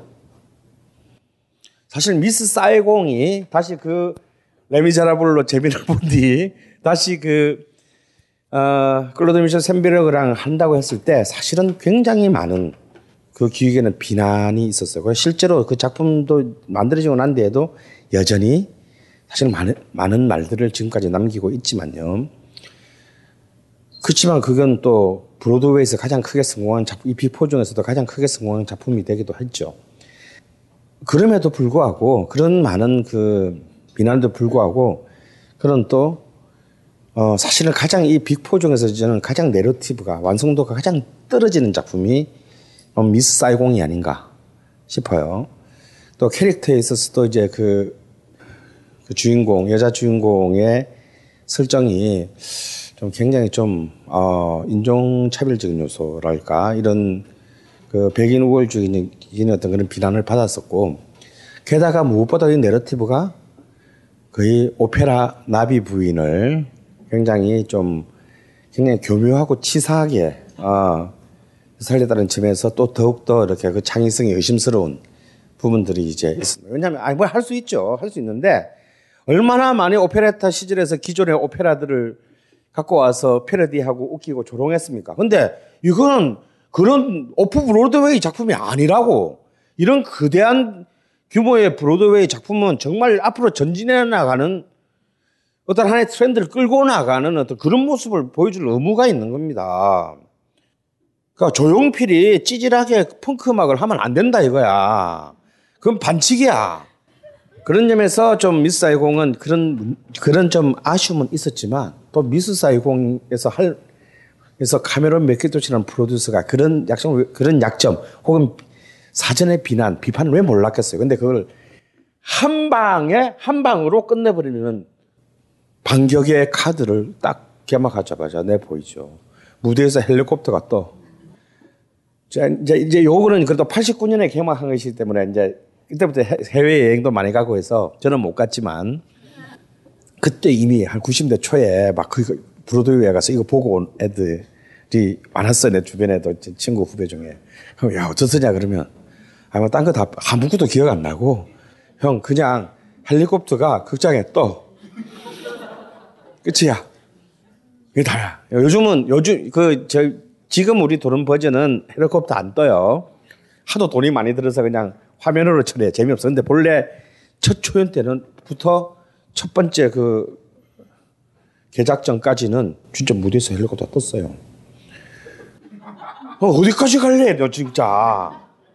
뭐 굳이 그렇게까지 해야 돼 하면 할 말이 없는데 문제는 사실 난 말로만 들었을 때는 그게 뭐 대단해, 씨발. 그럼 뭐 헬리콥터 뜨면 뭐 우리가 헬리콥터 뜨고 지는 거 뭐 월남전 영화에서 뭐 한두 번 봤냐? 응? 플래툰에서도 존나 봤고. 근데 그, 나는 안 봤으니까 할 말이 없어요. 안 봤으니까 할 말 없는데 보내들 얘기 들면 그냥 돈이 하나 그 장면 하나만 보고 나도 돈이 안 아깝다는 거야. 전부 다 한 명이 아니라 내가 그걸 보고 온 아예 한 열명한테 물었는데 열 명 다 그냥 형 그걸로 끝이야. 꼬우면 봐. 나 할 말이 없지. 걔들도 다이 분야에 종사하고 있는 애들인데. 그러니까 칼빈 맥킨토시는 사실 미스 사이공을 통해서 뭘 하나 마지막으로 딱 정리를 했냐면요. 자, 결국 자, 21세기로 가기 전에 뮤지컬이라는 게 뭔가를 한번 정리해 보자. 이제는 거대한 빅 비즈니스가 됐다. 뮤지컬이라는 게. 이제는 막 1년에 4편씩 써대든 오펜바워 시대가 아니고 한, 한 뮤지컬을 준비하는데도 최소한 4년, 5년, 막 7년 이렇게 걸린 이미 제약 기간부터 준비 기간부터 이렇게 그러니까 얼마나 많은 비용이 들어가는 거냐.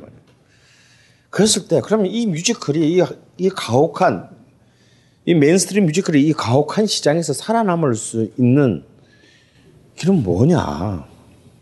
그랬을 때 결국 세 가지다 세 가지. 첫 번째는 요소 첫 번째는 요소는 아니고 그냥 이거는 그냥 기본으로 돼야 되는 거야. 이거는 이거는 안 되면 이거 된다고 해서 성공하지는 않지만 이게 안 되면 아무것도 안 돼. 뭐냐? 첫 번째는 narrative가 아, 아무리 노래가 좋고 뭐가 해도 말도 안 되는 얘기들 있잖아. 가령 제너두 같은 거. 아무리 올리비아 뉴튼 존이 나와도 실패해, 그건. 말이 안 되거든. 어이, 너무 어처구니 없는 이야기거든.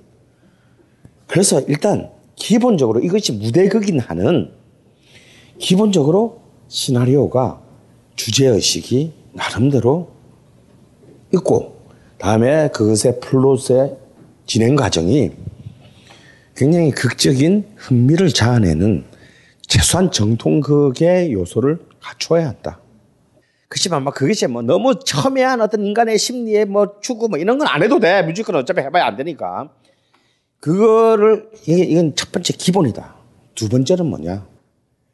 네 마디의 메인 테마가 머리에 남아야 돼. 네 마디만 남으면 돼. 네 마디. 딱 보고 뮤지컬을 보고 나올 때 머릿속에 라라리라라라라리라라라라라 이게 머릿속에 남아 있으면 그건 대박이야. 근데 그걸 못 남긴다라는 거지, 문제는. 어, 10편 중에 9편이 그걸 못 남긴다라는 거야. 그, 레미제라블의 Do You Hear People Sing 같은 걸 생각해 보세요. 정말 처음 듣는 사람도 그거 꼭이 새끼들을 교묘해. 꼭 그걸 두 분 하게 만들어 놨어. 언제나 주제곡은 1막 끝날 때 쉬기 전에 나와. 그리고 2막에서 결정적인 순간을 클라이맥스를 칠 때 또 나오게 돼 있어요. 꼭 기획을 하라고 꼭꼭 음, 유사품에 주의하세요. 꼭 이 작품 이 선율을 기억해 주세요라고 해. 그래도 우리는 기억 못 한다고. 왜? 재미가 없으니까.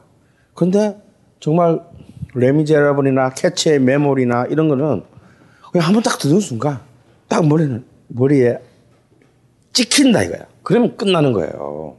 그리고 마지막 세 번째가 뭐냐? 스펙터클이다 이거. 스펙터클. 그러니까 off 브로드웨이 말고 메이저 뮤지컬에서 마지막 세 번째는 스펙터클이에요. 근데 스펙터클은 두 종류가 있어. 하나는 인간이 하는 스펙트, 스펙터클이 있고 두 번째는 메커니즘이 하는 스펙터클이 있어요. 인간이 하는 스펙터클은 뭐다? 군무겠죠. 어, 가령 예를 들어서 레미제라블에는 메커니즘에 의한 스펙터클은 없어요. 어? 근데 뭐가 있어요? 바리케이트 신 있잖아. 그러니까 이런 군무 혹은 군중에 의한 어떤 시, 각적 압도성을 주는 그런 것이 있거나 그것도 것이 있고 그 다음에 이른바 테크놀로지에 의한 메커니즘이 그 스펙터클이 있었는 거야. 그것의 끝을 미스 사이공에서 보여준 거예요. 이제 이 더 이상의 스펙터클은 없어 이제.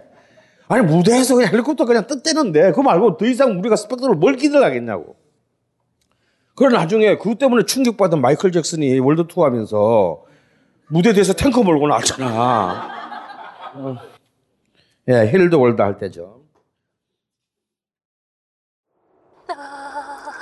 오빠, 너무 추워요. 지금도 이렇게 추운데 올겨울 사상 최악의 한파가 올 거래요. 어떡해요, 오빠? 그래, 정말 춥구나. 그럼 있잖아. 우리 저기 멀리 보이는 희망찬 미래를 향해서 같이 뛸까? 땀날 때까지. 그렇습니다. 추울 때 가장 좋은 건 땀이 나도록 뛰는 겁니다. 하지만 늘 뛸 수는 없겠죠? 그럴 때 필요한 건 바로 단지표 후끈 대보 정말 좋은 제품이라 딴지가 공식 인증했습니다. 미국 FDA가 인증한 친환경 소재, 발열 관련 국내외 원천 특허 기술로 만든 북방구 최고의 보온 명품. 단지표 후끈 대보 난방비를 절약하고 싶다면 단지표 후끈 대보 지구를 지키고 싶다면 단지표 후끈 대보 딴지를 사랑한다면 단지표 후끈 대보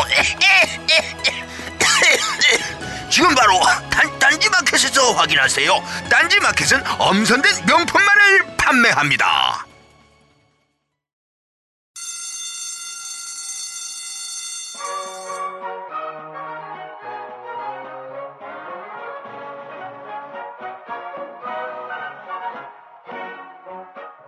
오늘도 힘차게 매일매일 활기찬 당신의 아침을 책임질 손안의 킹스베리. 중세 왕과 귀족들만 먹었다는 아로니아와 함께 발기찬 하루를 시작하십시오. 100% 폴란드산 아로니아 열매 농축 과즙 평산네이처 아로니아 친. 가사 노동과 학업, 직장 스트레스로 지친 가족을 위한 최고의 선물.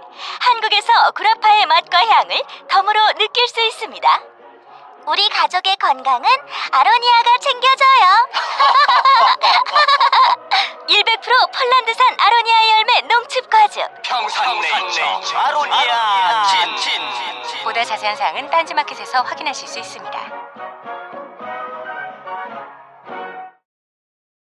지금 아까 우리 처음 시작 때 했지만 한국은 지금 세계에서 굉장히 주목할 만한 미래의 뮤지컬 시장의 하나로 21세기에 부상하고 있습니다. 근데 불행하게도 아직 한국은 그 이른바 수입 뮤지컬, 라이선스 뮤지컬의 비율이 압도적이고 독자적인 우리의 독자적인 어, 창작 뮤지컬은 아직 채 뿌리를 내리고 있지 못해요. 어, 물론 이제 뭐 뮤지컬 한류 이렇게 하면서 지금 이제 아, 한류 케이팝 스타들을 동원한 어, 한국의 뮤지컬들이 지금 어, 동북아시아와 동남아시아에 나가고는 있지만 아직까지 우리가 같은 작품 그 자체의 설득력, 완성도로 어, 하고 있지는 않습니다. 그런데 사실 우리나라가 굉장히 오랫동안 뮤지컬에 허약한 역사를 갖고 있었다고 생각하지만 절대 그렇지 않아요. 우리 우리의 창작 뮤지컬의 어떤 그런 그 역사는 비록 그것이 단절되어서 그렇지 결코 만만치 않습니다. 한국 창작 뮤지컬의 역사는 이미 1941년에서부터 시작해요. 아, 아, 아, 그 전에 사실 우리나라의 참 불행한 뮤지컬의 역사의 시작은 사실은 이제 1910년대 후반, 20대 초반에 시작되었던 일본의 수입 뮤지컬. 지금 우리가 라이선스 뮤지컬 수입하듯이 한국에서 했던 이런 무대 그게 수입은 이제 1910년대 후반에서 20대 초반에 걸쳐서 일어난 이른바 신파극입니다. 이런 신파하면 눈물 질질 짠다는 뜻이지만 본래 뜻은 이거예요. new, new wave. 신파. 아.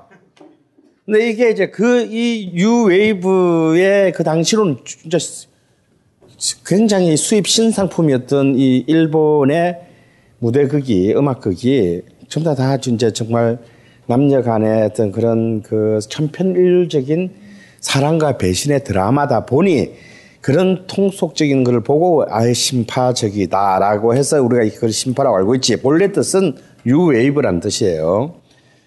왜냐면 우리는 그전까지 한 번도 듣도 보도 못하는 그러니까 여러분들이 알고 있는 이술과 심순애 이게 우리 게 아니란 말이야.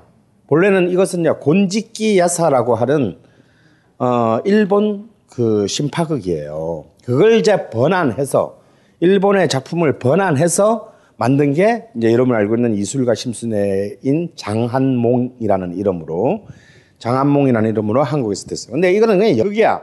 근데 연극인데 주제가가 있어. 연극인데 안에 노래가 삽입돼 있어요. 그러니까 연기를 하다 노래를 부르는 게 아니라 1막이 끝나면 가수가 나와. 그래서 이 주인공의 주제가를 불러. 그러니까, 그러니까 정확한 의미에서 뮤지컬이라고 할 수는 없지만 그냥 연극이 아니라 일종의 약간 그러니까 아까 여러분이 들었던 뭐 보드빌이라든지 버라이어티 쇼 같은 거야. 연극은 진행되지만 사이사이에 이제 노래를 부른다든지 좀 더 지나면 좀 웃기는 스토리 같으면 만담가가 나와요. 그래서 한번 샥 웃겨주고 자 그럼 우리 다음 뭐 예를 들어서 뭐 어? 뭐 김말동이 어떻게 되는지 볼까요 하고 싹 들어가면 다시 연극이 시작되는 거야. 그러니까 이미 이때부터 그런 뮤지컬의 초창기 형태인 그런 그 버라이어티 쇼 스타일이 이제 일본의 신파극에 의해서 이미 수입되었다가 이걸 바탕으로 해서 이제 1930년대 되면 많은 악극단들이 생겨나요. 왜? 레코드 회사들이 당시 이제 한국의 음반 시장이 만, 트로트 시장이 만들어지면서 콜롬비아 레코드, 오케이 레코드, 빅터 레코드 이런 레코드 회사들이 무슨 조선 악극단이다, 콜롬비아 악극단이다 이런 이제, 무대 공연 라이브 전문 팀을 만드는데 우리가 라이브 하면 가수들이 그냥 우리처럼 콘서트만 하는 게 아니고 드라마를 만들어서 팔았단 말이에요. 왜냐면 소속 가수들이 많으니까 그냥 노래만 부르는 것보다는 마치 극처럼 만들어서 파는 것이 훨씬 더 좋아 보이, 훨씬 더 많은 수익을 올릴 걸로 기대됐기 때문에 그런 이제 일종의 초보적인 악극의 시대가 30년대에 만들어졌고 이걸 바탕으로 해서 드디어 본격적인 한국의 창작 뮤지컬이 1941년에 발표됩니다. 여기서 우리가 지난 첫 번째 시간 조선음악과 동맹편에서 했던 위대한 작곡가 안기영이 드디어 한국 최초의 창작 뮤지컬을 쓴다 이거야. 그것이 바로 1941년에 라미라 가극단을 통해서 발표된 견우직녀. 예. 그리고 그 해에 라미라 가극단에서 견우직녀를 발표했는데 이 작품은 그렇게 크게 흥행을, 흥행의 성공을 거두지를 못했어요. 그런데 콩집 바치를 그 해에 내고 견우직녀의 속편을 은하수라는 제목으로 내요. 그러니까 견우직녀는 지상편이야. 견우직녀설화의 지상편이고 은하수는 천상편이야. 근데 이 천상편은 대박을 터뜨리게 돼요. 이 대박을 터뜨리는데 저는 이 악보가 사실 지금 다 남아 있어. 악보가 메인 악보가 편곡 악보는 없지만 악보가 다 남아 있어서 제가 그 악보를 그 왜냐하면 이 라미라 각단은 곧 해산하고 곧 이제 최대 한국 뮤지컬의 최대 단체가 되는 게 반도 가극단이에요. 이 반도 가극단의 극단장이 박구라는 분인데 이분의 막내 아드님이 알고 보니까 내가 굉장히 오랫동안 잘 알고 지냈던 형이야. 근데 자기 아버지가 얼마나 대단한 분인지를 모르셔. 형 아버지 역사적인 사람이라니까. 어, 어 그러냐? 우리 집에 뭐 이상한 뭐 옛날 악보 같은 게 있는 것 같은데 갖고 와봐. 딱 봤더니 뭐 한국에 단 한 부밖에 남지 않은 견우직녀와 은하수, 심청전 이 오리지널 대본과 악보가 그대로 있는 거예요. 그런데 제가 그걸 보면서 저는 대본은 이미 사실은 이미 입, 입수를 했었어요. 대본은 그 대본을 쓴 서항석이라는 작가가 그 대본을 나중에 묶어서 그 책으로 남긴 게 있어. 근데 책은 물론 절판됐지만 어떻게 찾아서 대본은 이미 알고 있었는데 학교를 봤는데요. 깜짝 놀랐어요. 뭐냐면 진짜 무식해. 그리고 보통 뮤지컬을 쓰면 여기서 써먹은 거 또 살짝 바꿔서 쭉 써먹고 그래서 뭐 이렇게 이렇게 쓰잖아요. 이 사람은 처음부터 마지막까지 다 신곡이야. 다 상황 맞췄어. 한 편의 안에 곡이 40몇 곡이야. 그리고 그게 다 이제 그 저기 연출 디렉션에 지시가 돼 있는데 이걸 보니까 이것이 단순한 무대에서 연기를 하고 노래를 부르는 것이 아니고 한국의 전통적인 가락에 맞춘 춤. 그러니까 굉장히 굉장히 블록버스터 작품으로 만들어져 있는 거예요. 무대 장치나 이런 것들이 그 direction 된 걸 보니까. 그래서 이게 우리가 생각하듯이 그냥 옛날에 그 저기 한복 입고 아저씨들 아줌마들 몇 명 모여가지고 한 게 아니고 굉장히 거대한 규모의 어, 블록버스트 작품이었다라는 거야. 그리고 특히 이 춘향전이나 심청전 같은 경우는 은하수 같은 경우는 너무 히트를 해가지고 이분의 얘기를 들어보면은 반도각단이 그 당시에 단원이 180명이었고 세 명, 세 팀으로 A팀, B팀, C팀으로 나누어서 A팀은 국내 서울과 이남 지방 순회 공연을 가면 B팀은 서울 이북의 만주 지방까지 C팀은 일본 순회 공연. 이런 식으로 동시에 세 개의 팀을 굴렀고 우리가 알만한 수많은 초기 엔터테인먼트 스타들. 그래서 뭐 배우 황해 뭐 허장강 김희갑 뭐 그다음에 윤복희 유랑기 남매의 아버지인 한국 최초의 개그맨이자 진행자인 윤부길 선생. 이런 사람들이 전부 다 이 반도 가극단 출신들이에요.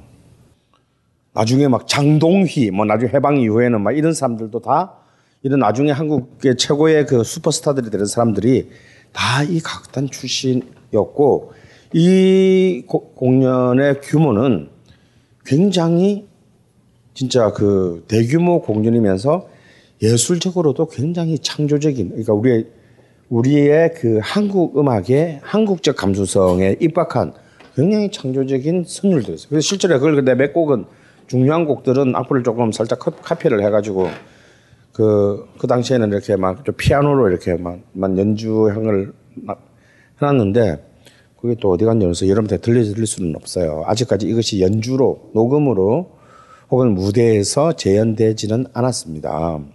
근데 언젠가는 아마 곧 여러분들이 이 우리나라 뮤지컬이 이제 자신의 뿌리 찾기에 좀 더 더 깊은 수준으로 가게 되면 이 작품들을 어디 뭐 매체 미디어나 아니면 어떤 무대를 통해서 보게 될 것이라고 생각해요.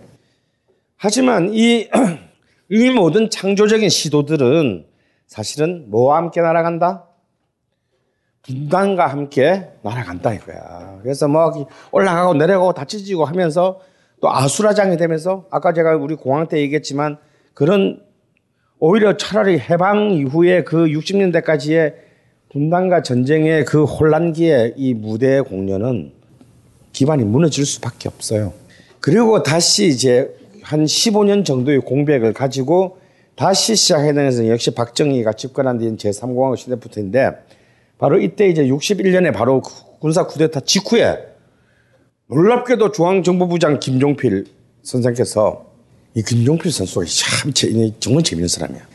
군인이지만 굉장히 인문적인 그 insight가 있는 분이야. 내가 보기에. 내가 정말 정치적인 노선이 마음에 안 들지. 그거 말고는 굉장히 매력적인 사람이에요. 가령 그때 자민련 마지막 때 대통령 나오면서 출사표를 딱 던진 보통 슬로건을 하나씩 얘기하잖아. 그런데 그때 김종필은 뭐라 그랬냐면 마지막으로 서 사람을 붉게 물들이고 싶다 이러면서 나왔어요. 물론 비명도 못 지르고 갔지만 어 굉장히 문학적인 표현 아니야. 그래서 이 김종필은 사실은 그 군인 청년 장교들 중에서 굉장히 문화적인 부분에 대한 굉장히 선진적인 좀 생각을 갖고 있는 유일한 사람이었어요. 그러니까 군, 그냥 단순한 군발이는 아니었어요.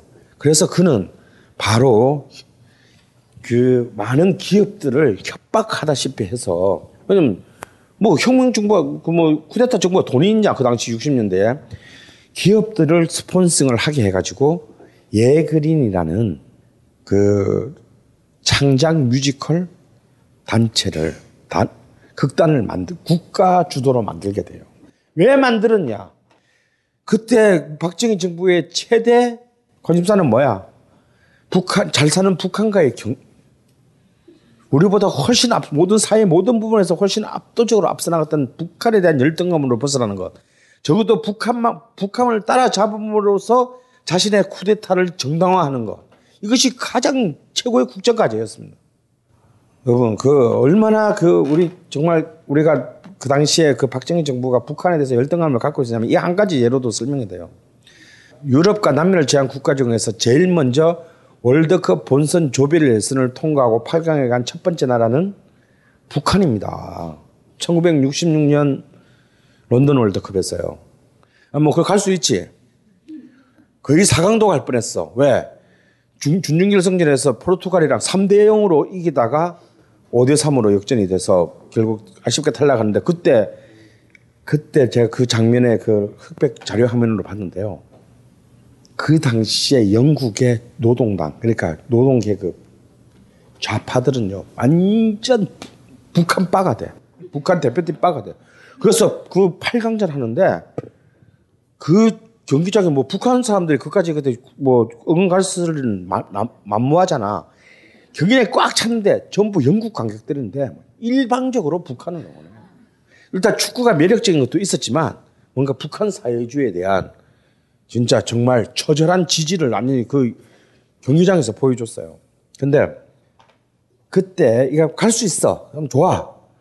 그런데 그때 한국은 어쩐 줄 아세요? 우리나라는 북한이 그때 너무 강팀이라서 예선전에 나가서 붙어서 처절하게 져서 쪽팔릴까봐 예선전에 출전을 안 한 유일한 월드 54년 이후에 예선전조차 출전을 못한 유일한 월드컵이에요. 그런 정도로 그런 열등감에 빠져 있어요. 그때 북한 축구를 그 핵심은 이제 바로 김일성 직계 라인인 사이오 축구단이었거든. 그러니까 거의 막 국, 사설 국가대표팀을 이미 만들어서 항상적인 국가대표 상비군 팀을 만든 거야. 그걸 흉내 내 가지고 박정희도 66년 이후에 사설 가장 있는 기존 팀 중에서 제일 잘하는 애들만 뽑아가지고 월급 두세 배 주면 기존에 뭐 난 내가 국민은행 소속이야. 그럼 너 나와 차출이야. 너 국민은 얼마 받았어? 2만 원 받았는데요. 4만 원 줄게. 이렇게 해가지고 사설 사설 국가대표 상비군을 만들어요. 그 팀 이름이 뭔지 알아? 양지 야 양지. 중앙정보부에서 지금 국정원까지의 그 슬로건이잖아. 우리는 음지에서 일하고 양지를 지향한다. 그 양지를 한국 국가대표팀 이름에다 붙였어요. 그러니까 중앙정보부 팀이지 정확히 말하면. 그러니까 한국은 지금 뭐 이제 뭐 본선 나가는 거 너무나 당연하게 생각하고 뭐, 아, 뭐, 아유, 또 4강 못 가니? 뭐 이런 지금 막, 뭐 4강 안 가면 이제 뭐 8강 가도 이제는 뭐 우리 그 감흥이 없는 이제 배불러 터진 조에 살고 있는데 우리 얼마 전까지 바로 그랬다니까.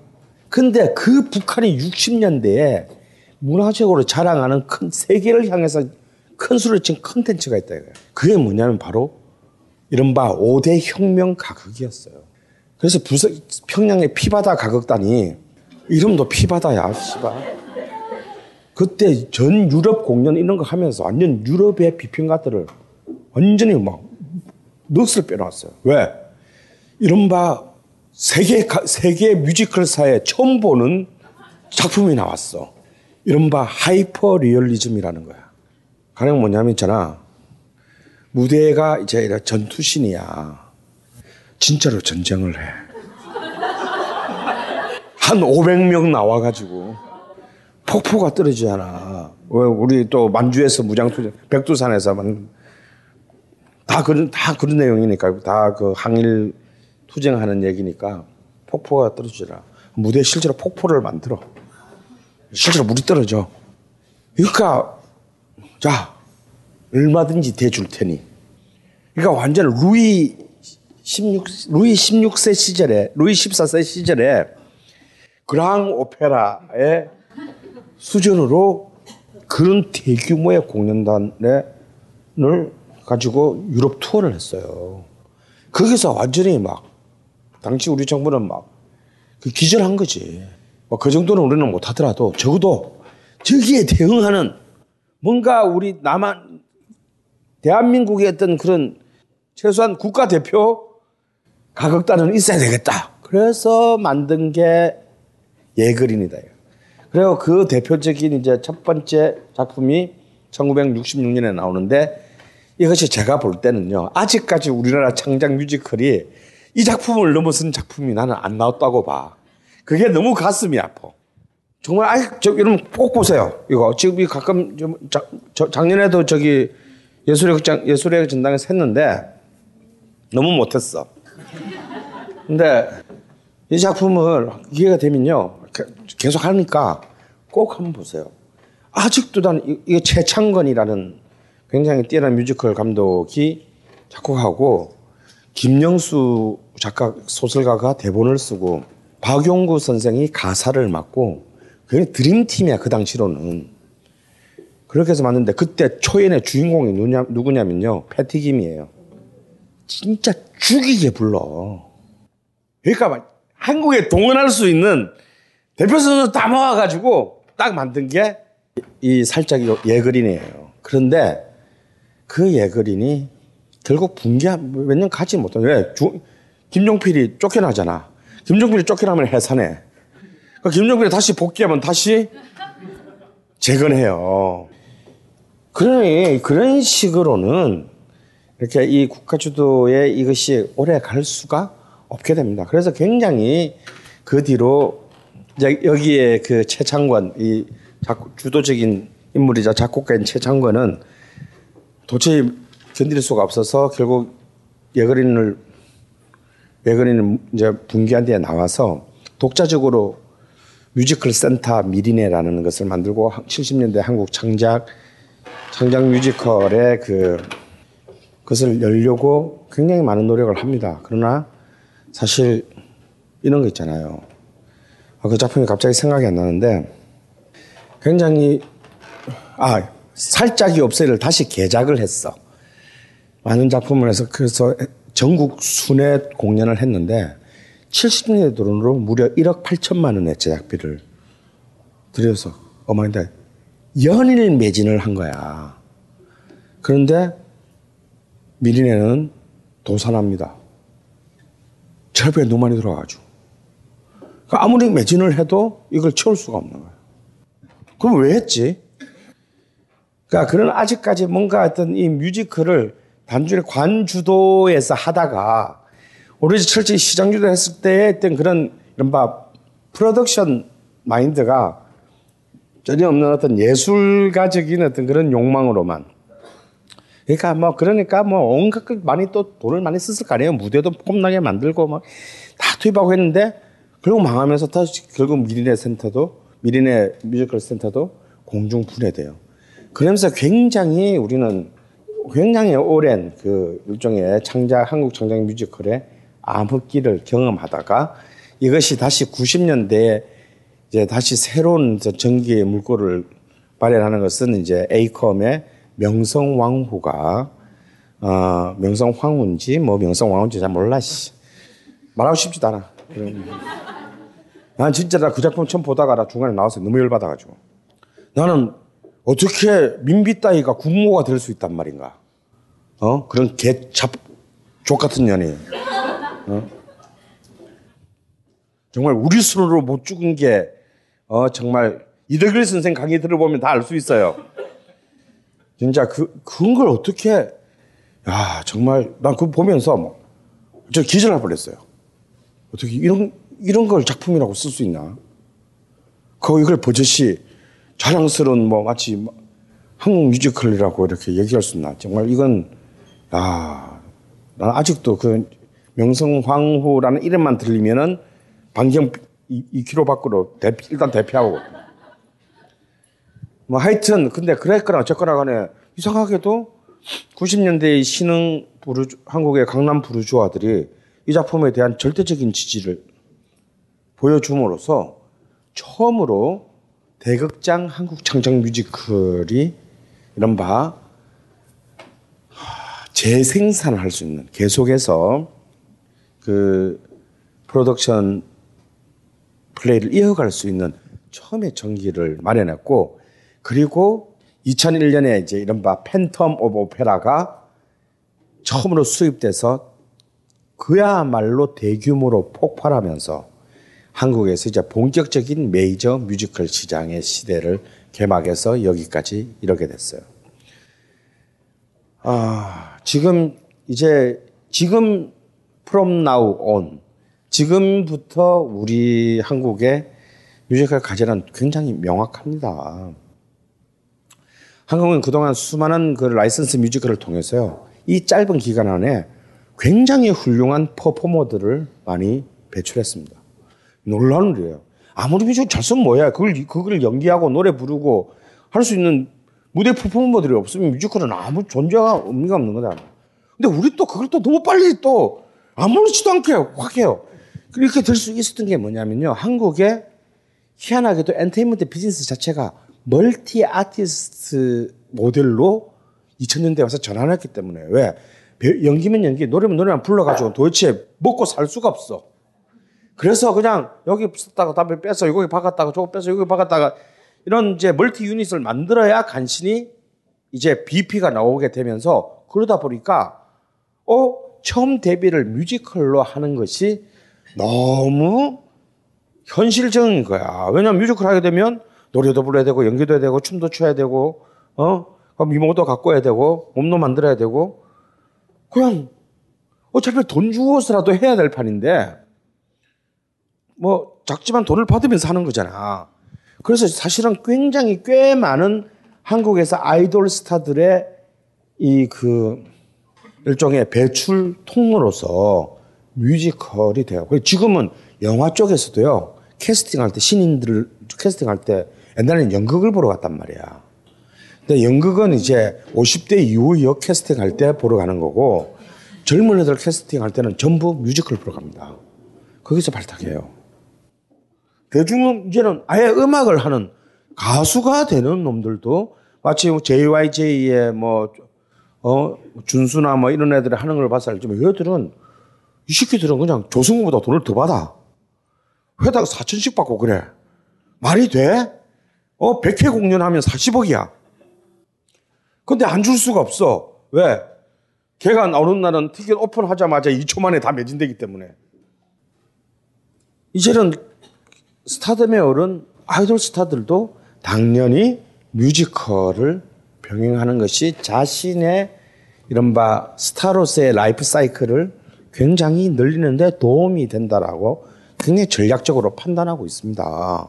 그러니까 굉장히 좋은 호조건을 이 짧은 10년간, 10년간의 짧은 시간 안에 만들었고 또 많은 마치 한국 영화의 90대 후반에 부흥기 때 그랬듯이 굉장히 기술 스탭들도 굉장히 이제는 이제 그 해외 라이선스 뮤지컬의 교류 경험을 통해 가지고 이제는 어뭐 장난 아닌 수준으로 많은 그 뛰어난 그, 기술, 그 무대 스텝 인력들이 배출됐어요.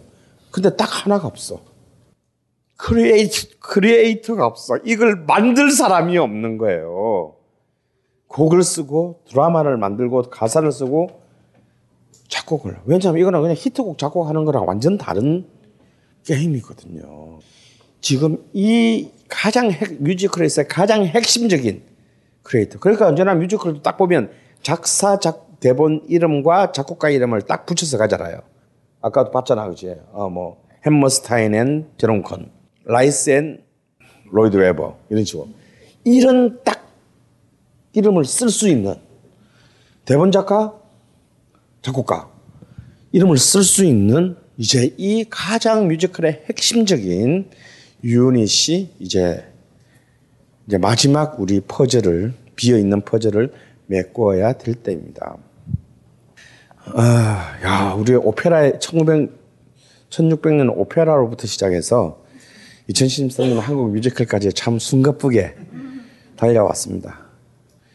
만약 정리하자면 결국 뮤지컬은 17세기 이후에 지배 계급의 문화였던 그것도 그 지배 계급의 지배 계급의 가장 극점의 문화였던 오페라 안에서 오페라를 반동하면서 또 오페라의 요소들을 받아들이면서 그리고 오페라를 극적으로 거부하면서 그리고 그 각 그 점점 격동하는 이후에 17, 18, 19세기에 그런 시대 정신들을 흡수하면서 오페라 안에서 오페라를 넘은 뮤지컬이라는 이름의 새로운 최후의 무대 뮤지컬을 무대 컨텐츠가 바로 만들어냈다는 거죠.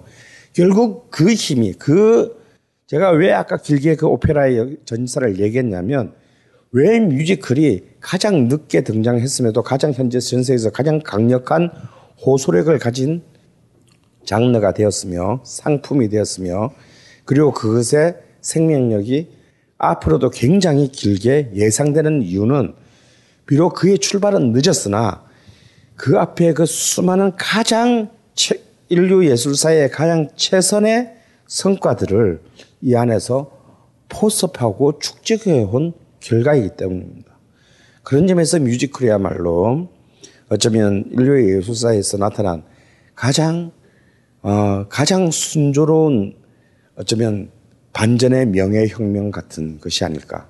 그러면서 오페라를 학살하지 않고 조용히 어, 조용히 유폐시키고 그 오페라가 누려왔던 그 모든 것을 새롭게 새로운 시대에 맞게 자신의 영역을 구축한 이제 현재 최고의 장르로 남게 되었던 것입니다. 예, 오늘 이야기 이것으로 마치겠습니다.